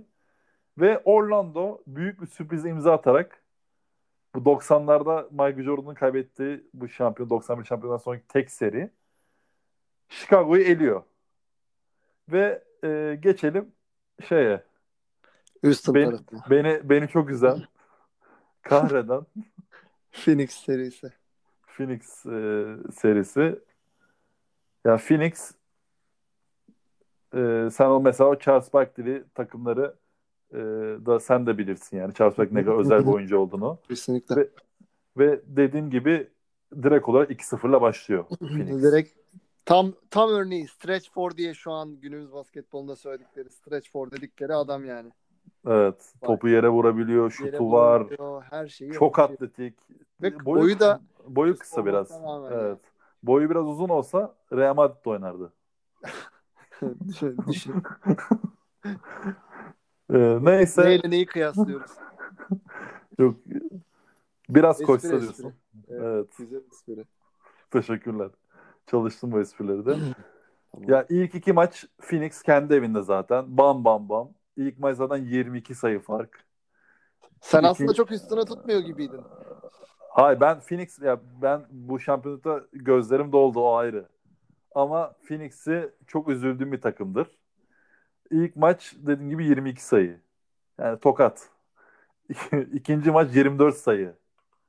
Yani bam bam bam gidiyor Phoenix. Çok formda. Kay kaybedecek gibi de gözükmüyor. Ama üçüncü maçta bir Ne olduysa kaza. Bir kaza. Yeniliyor. O önemli değil. Zaten bunlar e, kaza kaza değil. Bunlar kaza değil. Bunlar demin diyorduk yani winner olmak, winner takım olmak, winner Evet. oyuncu olmak. Yani ben mesela yani lafını orada böldüm. İstatistiklerine bir bakacağım dedim. Bakmak istiyorum dedim. 7 tane hatta 8 tane oyuncu çift tane özellikte çift tane sayı e, baremini aşan oyuncu neredeyse. Hani 9.5 ve 8.8 var. Onları da çift tane gibi say- saymak istiyorum. Yani hani nokta 2 nokta 2 nokta bilmem ne fark etmez diye düşünüyorum. Yani ne kadar fazla silah olduğunu gördüm Houston'ın ve Evet. ne kadar winner oyuncu sayısı var orada. Yani Ya mesela winner oyuncu diyorsun. Ee, dediğin gibi bu maç mesela artık 2-0 olmuş. Kesin kazanmaları lazım. Abi Hakim Olajuwon 36 sayı 11 rebound. abi yani Yani kolay değil. O sahne sahneye çıkıyor.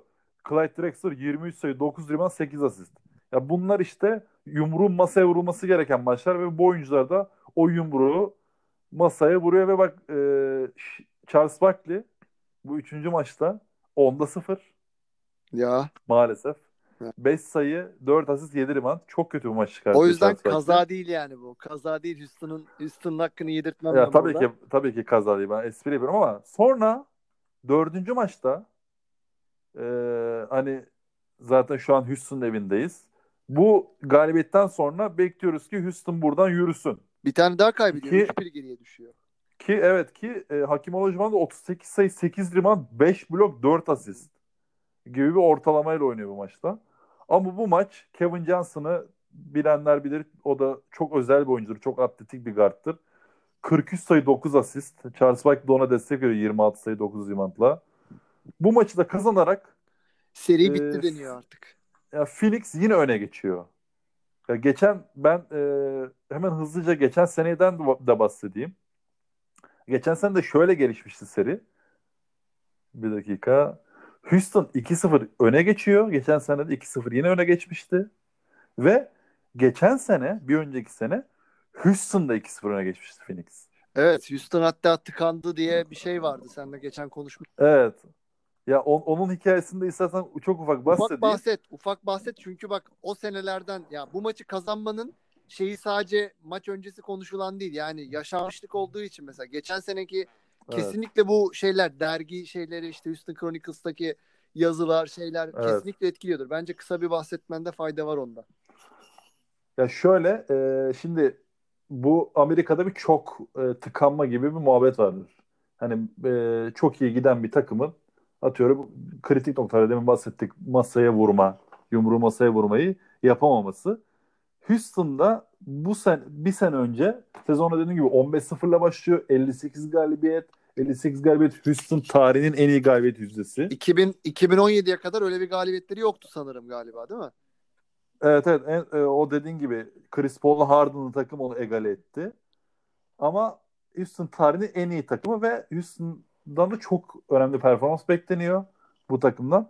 Ve burada dediğim gibi Phoenix karşısında 2-0 geriye düşüyorlar. 94 Hem de playoff'larında. evinde. Evinde Yani. evet. Ya tamamen tıkanma yani oluyor. Ve e, o zaman Houston Chronicle çok önemli bir Houston'ın gazetesi e, en çok okunan. Baş sayfasından şöyle bir başlık alıyor. Çok City. Hani tıkanan şehir gibi. Teşekkür ederiz. Yani, e, serinin e, rica ederim. Serinin bittiğine yönelik bir başlık yani. Houston'ın nasıl berbat ettiğiyle. Hani şey gibi. Abi 15 maç normal sezonda kazanmaya benzemiyor E bu tamam işler. işte Seattle Supersonics'in yaşadığı gibi 60 galibiyete ilk turda gitme gibi düşün. Aynen. Yani şey diyor bak diyor sen 15 galibiyet aldın ama diyor playoff'ta diyor er meydanında patladın. Oradan Houston döndürüp 7. maçta seri kazanıyor geç, bir, bir önceki sene. Sonra zaten NBA finalinde de aynı şekilde New York 7. maçta yeniyor. Ve o çok City zaten çok önemli bir başlık o da. Clutch City olarak geçiyor ve e, Houston'ın lakabı da bu seneki performans yani şu an konuştuğumuz seneki performansıyla birlikte pekişip Clutch City Houston'ın nickname'idir NBA'de.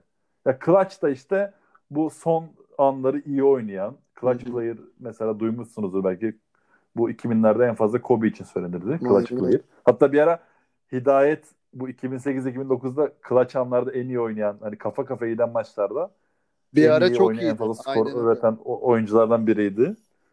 Bu Houston'ın da Clutch City lakabını aldığı bir önceki sene var işte yani. Öyle bir lakap var. Tabii Phoenix'in yani bir önceki sene öyle bir yaşanmışlığı var. Bu sene de 3000 öne geçiyor artık. Ee, ve diyorlar ki bitti. Hani buradan da herhalde ben dahil belgesel izlerken buradan vermez vermezler herhalde diyorum. Abi 5. maça geliyoruz. 5. maçta şeyde e, Houston e, Phoenix'in evinde. Yani artık yenmesi lazım. Phoenix bunu yenerse seri bitecek. 3-1 önde. Neyse 5. maça geldik. 5. maçta Hakim Olajuwon çıldırıyor. Çok iyi bir performans. 31 sayı, 16 rebound. Bu maçta Kenny Smith 21 sayı 7 rebound 7 asist. Kenny Smith'ten de sen yine Hı hı. bahsedersin. Ve e, final serisinde de çok önemli bir maçı var. Ve bu maçı yeniyor Houston deplasmanda. 3-2. Bu maçta uzatmaya gidiyor ayrıca. 3-2 seriyi tekrardan Houston'a taşıyor. Hala Phoenix avantajlı. Houston'da kazanıyor 6. maçı. Bu maçta Charles Barkley'nin çok iyi performansı. Galibiyeti getirmiyor. 34 sayı 14 rebound. bir performansı var. E, bu maçta Hakim Olajuwon 30 sayı 10 rebound. 10 asist. Pardon. 10 asist 5 blok 8 rebound. Böyle bir takım arkadaşlarının da oyuna soktuğu bir performans. Ve geliyoruz 7. maça. Phoenix'in sahasında. Phoenix'in 15 sayı 15 Phoenix- sayı öne geçmişti galiba Phoenix. 10 sayı mı? 10 sayı mı öne geçti? Evet. Evet. Bak şey Evet. İlk ilk yarıyı e, ilk periyottan zaten 15 sayı öne geçiyor dediğin gibi. İlk yarıyı da 10 sayı önde kapatıyor Phoenix. hatırlıyorum. Ve sonra Ne olduysa yine senin şeyine ne olduysa bir anda beklenmedik bir anda evet ya sonra dediğim gibi e, büyük oyuncular, büyük karakterler bu tarz anlarda ortaya çıkıyor. bu Houston'da bir, bir, bir kişi değil bence takım olarak bunlar Evet. e, bir yumruk olmuşlar yani. Onu videoda çok rahat hissediyorsun. Evet. Çok rahat hissediyorsun yani. Ve mesela bu maçta da son saniye üçlüğünü atan 7. maçın son saniyesinde üçlü atan isim Mario Eli. Mario Eli de yani çok fazla böyle bir istatistiği önlerde olan çok skorer bir oyuncu değil. Mesela geçtiğimiz sezon 9.3 sayı bu sezon 8.8 8.8 evet. sayıyla bitiriyor. Ama bu maçta son saniye üçlüğünü atıyor ve Phoenix'i eliyorlar. Phoenix'i eliyorlar ve e, Houston finale kalıyor. Yani ev sahibi olmadan e, kendinden daha fazla galibiyet alan takımları yenerek NBA'de 95 Aslında finaline geldi baktığın zaman dışarıdan çok büyük sürpriz gibi gözüküyor ama Houston'daki içeridekilere sormuş olsan biz zaten ne yapmamız gerektiğini biliyoruz diye cevap verirler eminim yani. Bence o güven o güveni sağlamışlardır. Ben hiçbir zaman kaybedeceklerine inandıklarını düşünmüyorum Houston'ın. Çünkü zor Tabii, zamanda tabii. ne yapacaklarını biliyorlar. İyi zamanda ne yapacaklarını biliyorlar. Yani adamlar nasıl oynaması, ne zaman nasıl oynaması gerektiğini tamamıyla bilerek geldiler oraya. Yani çok iyi sezon geçirdiği dönemde, normal sezonu 57 galibiyet yaptığı dönemde bile adamlara çok stidendi. Çok stidendi yani en iyi döneminde. Ama orayı nasıl yönetmesi gerektiğini bildi. Şimdi ileride Orlando serisine başlamadan orada ben araya gireceğim zaten onu bekliyorum. Yine çok iyi gittiği bir dönemde nasıl yönetmesi gerektiğini bir uçak sahnesinde gördüğümü söyleyeceğim de devam et. Böyleyim şimdi. Anlatma. Ee, dediğim gibi istersen tekrar bir Dönelim. doğuya dönelim. Çünkü e, doğuda da biliyorsun Indiana şok Hı hı. etmişti herkesi. Orlando Ee, Orlando'da aynı şekilde iki tane şok eden takımla beraberiz. Orada bir Orlando Indiana serisinde ilk Orlando başlıyor 2-0. Ya burada da tek tek maçları e, geçmeyeyim. Çok uzuyor çünkü. Sadece şunu söyleyeyim. 7. maça kalan bir seri var. Bir dakika. Hı. 7. maça kalan bir seri var. Burada 4. maçı hatırlayanlarınız vardır belki. Ee, son saniyesinde e, Rick Smith'in son saniyesinde attığı, Penny Hardaway'in 1.3 saniye kala attığı, ardından da Rick Smith'in karşılık verdi böyle bir yani o e, e, konferans finalleri dördüncü maçını izlemenizi tavsiye ederim. O, o maçla birlikte Indiana 2-2 yapmıştı. Yedinci maça kalan bir seri var burada. Seriler çok fazla dediğim gibi mesela 6. maçta Indiana 26 sayıyla kazanıyor. Final maçında da Orlando 24 sayıyla kazanıyor. E, Böyle deminki gibi çok kafa kafaya bir seri olmuyor özellikle sonlarda. Ve Orlando 7. maç sonunda 4-3 ile NBA finaline kalıyor. Zaten Doğu'da da birinci bitirmişlerdi. Shaq ve Penny'nin e, önde- önderliğinde böyle bir başarıya imza atıyorlar. NBA finalinde kalıyorlar ve şimdi tekrar Batı'ya dönüyoruz. Batı'da San Antonio Houston. yine enteresan evet enteresan bir mücadele var. Burada Hüs, e, biliyorsun San, San Antonio'da bahsetmiştik başta.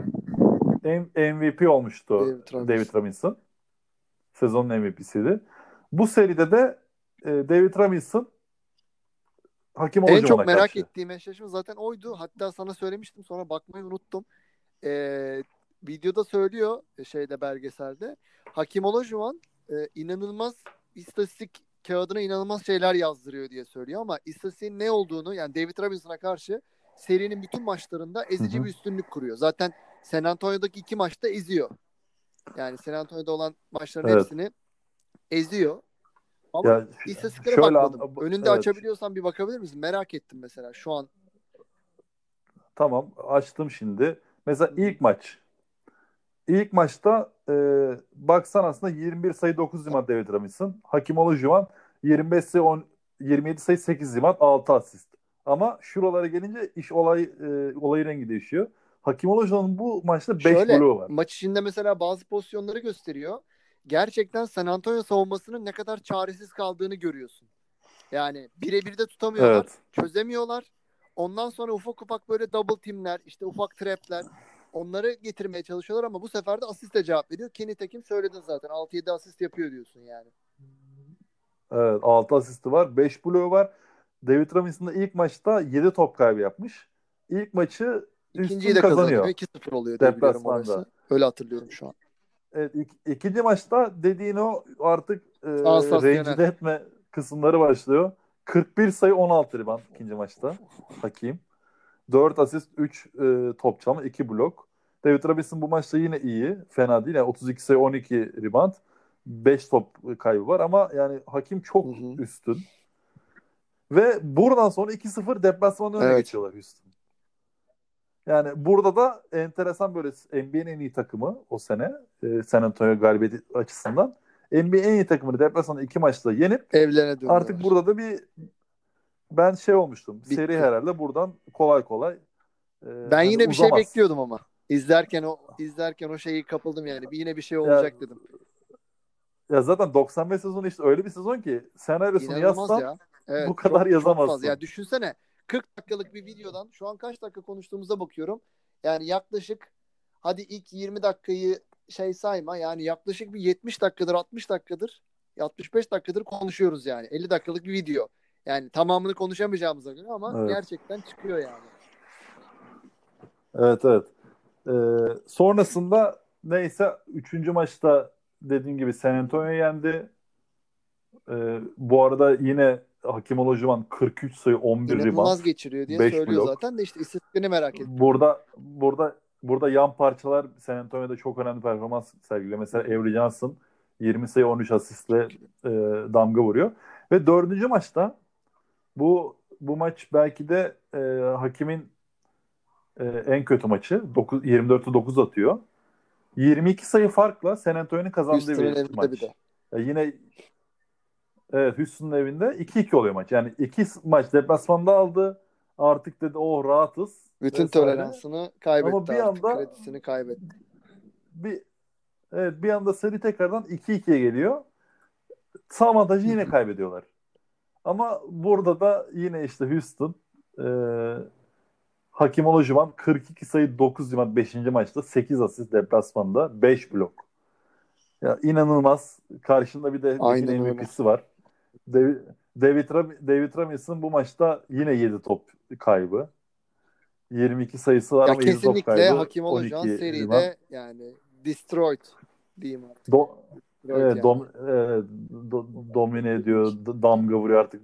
Her şey ediyor. diyebilirsin. Her şey Her şeyi diyebilirsin. yapıyor. Yani düşün öyle bir özgüvenle gelmiş bir Robinson var karşında. Tamam Hakim Olajuwon da yabana atılacak bir yetenek şey değil yani ve istatistiksel anlamda küçümsenecek biri değil ama yani böyle bir E, abi MVP olarak gelmiş sonuçta. Hani o sezon en kesinlikle formda öyle, oyuncusu. kesinlikle öyle yani. Bu, bu kadar paramparça olması çok enteresan. Son maçta 39 sayı 17 rebound Hakim Olajuwon.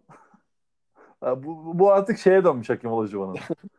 Yani böyle bir kan Tabii, davası tabii. mıdır artık? Nedir Attıkça- kardeşim? Tabii Bu herifi de bu herifi de ra- rahat bırak artık biraz. işte hiç Şimdi de geldik NBA finaline. Dediğim gibi David Robinson'ı mahvetti o Kim Olajuwon. Oradan da e, başka bir devle Shaquille O'Neal'la Hakim Olajuwon'un şimdi karşılaşması olacak. Burada dediğim gibi zaten Orlando 57 galibiyetle Doğu finalin Doğu'yu hı. birinci bitirmiş. Bu seride de hani e, o zaten sen de izlemişsin. Burada hala bir favori tarafı da var yani en azından bir kafa kafaya bir seri geçecek diye düşünülüyor.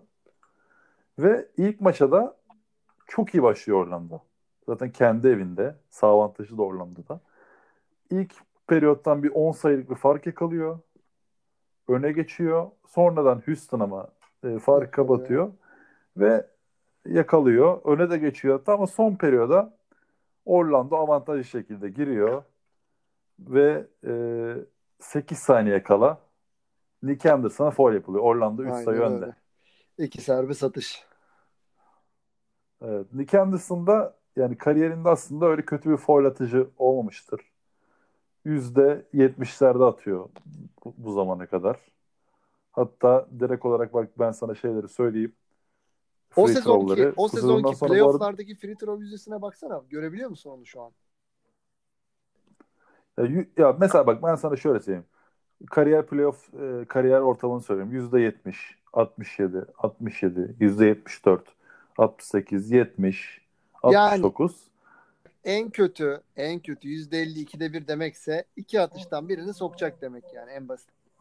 Ya ha yüzde yüzde yetmiş atıyor abi adam. 10 10 atıştan 3'ünü 7'sini sokuyor. Yani öyle öyle bir at- adam. Yani 4'te 3'ü Tamam sokuyor yani genelde. basketbolda Öyle arka arkaya dört tane faul atmak hani şey değildir aslında. Çok her zaman beklendik bir durum değildir. Ancak hani üç atışta yapılır da şimdi dört tane arka arkaya NBA finalinde faul atmak hani e, çok E, Olmaz.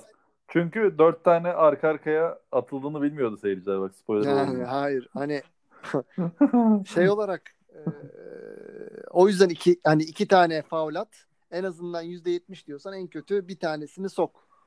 Hani o beklenir. O Evet. yüzden öyle dedim. Ve e, bu maçı e, hatta Murat Muratoğlu ve bu sporcu görüşte çok eski bir röportajımız vardı 2014 Hı. senesinde. Murat Muratonoğlu bu maç sayesinde benimle röportajı uzatmıştı. Onun da hikayesi şöyle. E, demiştik ya işte NBA'de dedim tarihte en unutamadığımız maç. Böyle bir durdu. Ya da o 94 mü 95 mi falan derken ben dedim ki 95 senesinin Nick Anderson maçı mı dedim. Kaldı bir sen nereden biliyorsun ya dedi. Böyle bir şaşırmıştı. Oradan sonra 3 saat 4 saatlik bir muhabbet olmuştu böyle hani şey o aa bu çocuk da galiba böyle hani güzel muhabbet çevreleri tarzı bir olaya gitmişti o olay. Konu. Gerçekten de konuşulacak Yani bir şey yani. Çok çok güzel şeyler ya. Basketbolun içindeysen gerçekten bir de hani hi- hissedebiliyorsun ya. Düşünsene 94-95 senesinde ben 3-4 yaşındayız. Yani hissedebiliyorsun o anki şeyi. Çünkü biliyorsun oyunculuktan geldik. Sen de öylesin. Ben de öyleyim. Hani hem koçun ne tarz bir psikolojide olduğunu biliyorsun. Hem faulü kaçan oyuncunun nasıl bir faule gelmeden şimdi diyorsun ki eyvah acaba hani kaçırırsam ne olacak o psikolojide veya sokarsam kahraman olacağım psikolojisinde. Bütün şeyleri kafanda oynayabiliyorsun Evet. yani. Çok güzel çok güzel bir şey. E lafını böldün devam et. Yo estağfurullah. Yani 3 sayı önde Orlando. Birini atsa artık maç bitecek. Nick Anderson foul'ün başına geliyor. İlkini kaçırıyor. Olabilir. İkincisini İşte kaçırıyor. Olamaz. 3 sayı dediğim gibi Olabilir değil. İlkini kaçırdığın Ve- zaman daha da büyük stres. Ha yani olabilir basketbolda foul kaçabilir. Ama ikincisini kaçırdıktan sonra rebound alıyorlar. e, potanın arkası, arkasına çarpan top Nick Anderson'a doğru foul. geliyor. Ve Nick Anderson offensive rebound alıyor dediğin gibi bir foul'dan yapılıyor. Ve orada sen de izlediğinden dolayı biliyorsundur Nick Anderson'ın bir sevinci Aynen var. Sonra faulü kaçırdıktan O, sonra o da rebound aldıktan sonra yerde tepinmeleri, seyircileri ayağa kaldırmaları hepsinin ki Nick Anderson da çok iyi maç çıkarıyor bu arada. 22 sayı, 11 rebound, 5 asist maçı var. Dediğin gibi zaten- gösteriyor. Nick Anderson offense rebound aldıktan sonra bench'in en başından kafayı kafayı böyle bir aşağı eğer gibi en sonuna yürüyor.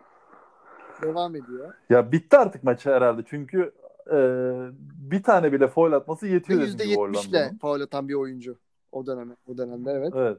Evet. Ve Nick Anderson ya iki tane daha kaçırıyor. Aynen öyle. İnanılmaz. Sonra Sam Cassell mi Kenny Smith mi ne rebound alıyor. Ha Kenny. Ama hayır, hayır rebound alınıyor. Mola Ee, alıyor. Şey biliyorum. mola. Kenardan.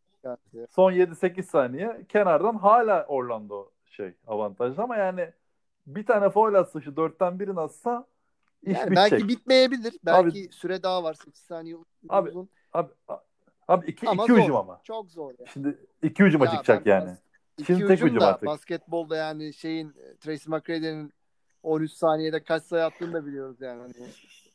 Ya tamam e, tamam da çok çok zorlaşacak. ben. Yani Houston'dan bu beklerdim hatta açık söyleyeyim. Kenny Smith o Ben Hayır, Kenny beklemezdim. Smith diyorum. Ee, Mike Anderson. Aman neydi ya? Unuttum. Ke- Hayır Dwight ya. Faulü kaçıran. Nick Anderson. Ken, Ken Anderson.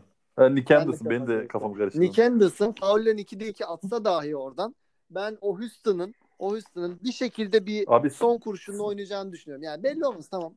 Abi 8 saniyede 8 saniyede 5 sayıdan Abi hiç belli olmaz. isterse bozuk olsa olsun. ya. Topu çıkarırken belki bir şey olacak. Yani her şey olabilir. Şimdi onu konuşmanın anlamı yok. Zaten ol- olan bir şey üzerinden konuşmaya gerek yok. Ya ben e, çok büyük e, tabii NBA tarihini değiştiren e, o, o olaylardan maçlardan biri. E, ve sonra sen de işte biliyorsun Kenny Smith'in Kenny Smith steps yaptı. bu maçın Hatırlıyor musun? Ben duygu Evet, yoğunluğundan duygu yoğunluğundan bir ara böyle bir çünkü e, videoyu izlerken bir ara telefonum çaldı galiba. Orada kaldım. Ondan sonra dağıldım. Bir anda pozisyon tam önünde kalmış. Bir anda Kenny Smith topu attıktan sonra e, pivot ayağını kaldırdığını gördüm dribbling yapmadan. O yüzden sana dedim hani steps yapıyor. Ama tabii ki o, o şeyde o duygu yoğunluğunda yani onun steps mi değil mi bilmem ne mi diye e, konuşmaya bile gerek yok yani. O zaman Ke- Kerem Tunçer'in Çizgiye çizgi, bas. çizgi ayağı, çizgide O- evet çizgiye o, bastı. O var, farklı bir ayıp o. Ama herkes sokağa döktü yani. Sevince olmuştu. Neyse ki Tabii, tabii. onu onu sokmak Ya bu- da yani işin şakası hadi steps yap dedi. Ya şaka değil aslında. Teknik anlamda şu anki kurallarla o steps. Ama e, hani o şutu ve alır almaz direkt jump shot atmıyor. Bir tane pump fake yapıyor. Ref, savunma oyuncusu sıçrıyor. Ondan sonra zor bir şut atıyor ve yanında adam sıçrıyor. 2 metrelik Evet. adam sıçrıyor yani. Evet. Ve e, sen çok güzel demiştin. O Houston'ın 8 oyuncusu mesela katkı veriyor. Hep yıldızları farklı. Mesela Mario Eli Phoenix serisinde seri bitiren oyuncu oldu. Ee, mesela yani çok fazla e, playoff'ta tabii ki oyuncu ama çok fazla etki eden bir oyuncu değildi. Bu maçta da Kenny Smith 7 üçlük attı. Evet Ee, hatırlıyorum. yanlış Yedi üçlük, bilmiyorsam doğru. bunu Doğru. çeke, çek etmedim ama NBA e, finalleri rekoru 6 üçlüktü hatta işte Jordan Portland'a yapmıştı 92'de. Bu maçla birlikte NBA finalleri üçlük rekoru da kırılmıştı. Sonra tabii geliştirildi. Ve 7. üçlüğü de işte o e, son saniye üçlüğü Hı. uzatmaya götürdü. Ve uzatmaya gidiyor maç. Ya zaten Nick Anderson bitik durumda. Ya o, o, o Oradan olaydan sonra, sonra zaten uzat- Orlando tamamen şey olarak dağılmıştı. Yani dağılmadı aslında da yine Uzat- kafa kafaya evet. gidiyor orası ama son sahnede Olajuwon'un tipiydi galiba. Ha- Evet, Olajuwon da son Drive'ı Drexler'ın bir Evet, e, turnikesini tip, tipliyor ve e, Ve kazanıyorlar. deplasmanda ilk yani maçı. ve hani e, Orlando şak diyorsun ki Hakim Olajuwon işte e, dağıttı etti şey diyorsun. David Robinson. Mesela Evet, Şak'ı evet, kafa dağıtamıyor. kafayalar yani. Kafa kafayalar ikisi de. Ama Evet. Mesela Şak'ın il- ilk ilk maç istatistikleri bak söyleyeyim 26 sayı, 16 rebound, Çok- 9 asist, çok iyi. 3 blok. Rabi Hakim mesela yine iyi ama ezemeyen 31 sayı, İşte 7 asist, deminki 6 rebound. söylediğim. O yüzden Şakla ben kafa işte kafaya. bu şeylerden dolayı bakmak istedim dedim ya sana istatistikler. Yani tamam Olajuwon, Drexler, ondan sonra e, Juwan Howard, ay, Juwan Howard diyorum. E, Robert Torrey, ondan sonra Sam Cassell. Hani bunlar hep çift tanelerde. Yani bunlarda sadece her şey bir oyuncu üzerinden dönmüyor. Yani birçok oyuncu mesela ikinci maçın senaryosuna geçtiğin zaman da şimdi farklı bir isim söyleyeceğiz yani. Evet. Mesela ikinci maçta da Cassell dediğin gibi ya- Sam Cassell. Bu sefer yine yine Houston, e, Orlando e, deplasmanında yine galibiyet uzanıyor. Burada da Sam Cassell sahneye çıkıyor dediğin gibi. 31 sayı atmış. Ondan sonra Houston'a bir dönüş. E, çok önemli bir istatistik. Ben Houston'a bench oyuncusu olarak. var. Ve ben, ben bu arada şunu belirteyim. E, bu takımla ilgili bu şimdi ilk maçta kaybedildi. Sonra dağıldı diyoruz. Bu e, Orlando takımı NBA finaline çıkan tarihteki en genç takım olabilir. Ya, büyük bir en genç takımları. Zaten Shaq'ın en e, bebe zamanları yani. Tabii ki çok önemli bir yıldız da 23 yaşında mı Shaq burada? 95 senesi kaç oluyor? Vallahi şu an bir hesap yapıyorum. Hemen hem, hemen hemen bakayım. Videoda zaten biraz böyle bir onu hissediyorsun. Yani Orlando sanki böyle daha youngstarların olduğu böyle e, hani suratlardan işte yürüyüşlerden, hareketlerden, tavırlardan biraz böyle bir onu hissedebiliyorsun. Maça çıkarken ki Evet. hani o şeyi hissediyorsun. Ya Houston biraz daha böyle zaten biraz daha değil yaş olarak bayağı bir şey. Bayağı bir evet. büyük durumda. Ya o, o çok önemli. Mesela Shaq 23 yaşında, o Penny 23 yaşında. Bunlar hep kolejden gelmiş. Ee, takımın mesela çekirdeğinin olduğu oyuncular çok daha böyle NBA'deki ilk playoff dönemleri. Bu da NBA'de de yani çok fazla gördüğümüz bir şeydir. Biraz bu buralarda oynamayı bilmek, buralarda oynamak, pişmek falan. Bunlar da önemli. Ve mesela ben şunu söylüyorum. Houston böyle bir maç kaybetse tabii ki etkisi olur ama Orlando'ya etkisi Evet, çok evet. daha fazla Çok oluyor. genç. Bu kadar genç genç oyuncuların e, liderliğini yaptığı takım bayağı bir Ya mesela dağılıyor. şeye baktım. O yaşlarına Evet. sen söyledikten sonra mesela Houston'ın ben yaşlarına bakmıştım. Zantabak'la bu işte yılların Zantabak'ıyla Robert Torrey 70 doğumlu. Robert Torrey önemli bir parça. 24 yaşında oluyor galiba o döneme denk geldiğinde. Robert Torrey önemli bir 24 parça evet. takım için ama. Zantabak oynamayan oyuncu. E, öbür tarafta Orlando'da e, Hardaway ile Shaquille O'Neal çekirdeğin ana parçası. Yani o yüzden ortada Evet. çok büyük bir fark var aslında şeye baktığında. Ama şu şeyi söylemem lazım. İkinci seri bittikten sonra Houston'a dönüş dön, döndüklerinde uçakta e, bir tane şey yazıyor. E, bir kağıt yazmışlar. Stay humble, stay hungry. Yani yani ne demek? Alçak gönüllü olmaya devam et, kal ve hani aç olmaya devam et gibi. Devam et değil, kal anlamında bir şey. Yani bu da aslında ne kadar e, o kupayı yani double clutch'ı yapacakları şeyi gösteren bir şeydi yani benim için. O uçak sahnesi. Evet, odaklanmaları çok üst düzeyde yani 2-0 arama. Bir de bak bu e, ben sana bunu da bahsetmiştim yani telefonda konuştuk. Öyle bir sene ki hani mesela e, 2-0 öne geçiyorlar. Şu da var. Abi biz daha önceki turlarda 2-0 öne geçtik mesela Batı finalinde. Tabii geri geldi. de. Orada bir yaşanmışlık da var. Geri geldiler. Ona göre ekstra dikkat etmeliyiz. Bak ilk turda biz geriden geldik. Şöyle psikolojiydik. Öyle bir playoff geçirmişler ki finale gelene Bütün kadar o kadar böyle yaşadılar. zorlu yollardan geliyorlar. Aynen öyle. ya Orlando zorluyor ama Houston'ın yolu çok çok zor. Yani e, he- hep deplasmanda oynuyorlar. Hiçbir zaman ev sahibi avantajı yok. Bu da mesela çok büyük avantaj olmuş bence NBA finalinde. Çünkü zorlukları E tabi zirveye nasıl ve nereden Motivasyona da da önemlidir diye bir şey var yani. Zirveye nasıl ve nereden Evet. çıktığı da önemlidir. Diyorlar ya yılan, kartallar uçarak yılanlar sürünerek çıkar. Biraz şeyinki gerçi Orlando'nunkini de kartal uçarak gibi söyleyemeyiz. Onlar da zor seriyi geçirdi ama yani şeyinki hakikaten yılan gibi sürüne sürüne geldiler bu final Evet. şeyine yani. e, sonrasında üçüncü maça geçiyoruz. E, bu sefer Houston'a döndük dediğin gibi. Stay humble. Yine yine Orlando iyi başlıyor. Houston'ın evindeki maça da Orlando iyi başlıyor. Bir süre önde götürüyor ama sonra kontrol tekrar alıp kazanıyor diye hatırlıyorum şu an. Değil mi? Evet evet aynı şekilde dediğin gibi ve e, sonda da bir dakika çıkmıştım. Ha, sonda da 106-103 yine kafa kafaya bir maç. Ama yine yumruk vurma noktasında mesela bu maç Clyde Drexler 25 sayı 13 riban 7 asist. Hakim 31 sayı 14 riban 7 asist. Yine Horry 20 sayı 9 riban gibi çok önemli. E, mesela bak Kenny Smith ilk maçın yıldızı. 2 sayı bu maç. Kassel ikinci maçın yıldızı. Kassel ikinci maçın yıldızı 9 sayı. Bu maçta farklı. Mesela Mario Eli bu maç çok iyi katılmış. 17 sayı atmış. Yani her maç dediğin gibi o kadar güzel bir takım oyunu ve o kadar güzel bir paylaşım var ki her maç biri sahneye çıkıyor. Biri kazandırıyor. Dördüncü maçta da artık bu e, Şak'ın yine e, dinlemiştim de nerede dinledim hatır, hatırlamıyorum. Bu kariyerimde ender ağladığım maçlardan biridir diyor. Maç maç öncesi ağlıyor hatta. Houston stadına otobüs yanaşıyor. Houston'lı seyirciler bu süpürge e, vardır Amerika'da. İşte süpürme derler Hı hı. 4-0'a. Houston'lı taraftarlar Orlando otobüsüne süpürgelerle vurmaya başlamış. Güzel. Seyirciler Bu, karşılaşıyor. güzelmiş. Ve ve Şak da işte ağ- ağladığını böyle gizlemiş o anda böyle bayağı gözleri yaşarmış falan filan. Çok üzülmüş böyle hani kariyerindeki dip noktalardan biri olarak o Orlando Houston maçının gidişini anlatır. Burada da bu arada e, Orlando maçı önde götürüyor. İlk yarıda falan önde Evet. kapatıyor ama son periyotta kafa kafaya giren maçta son periyotta Houston yine aynı şekilde winner yumruğu masaya vurma dedim. Evet. 35 sayı 15 rebound 6 asist Hakim Olajuwon bu maçta da. Yani maşallahı var. Yani zaten videodaki o post hareketleri falan mükemmel, muazzam yani. Dışarıdan hem face to face yüzü dönük oyunları, hem içeriden sırtı dönük oyunları. Yani mükemmel ya. Mükemmel yani. Evet ve e, şampiyon Houston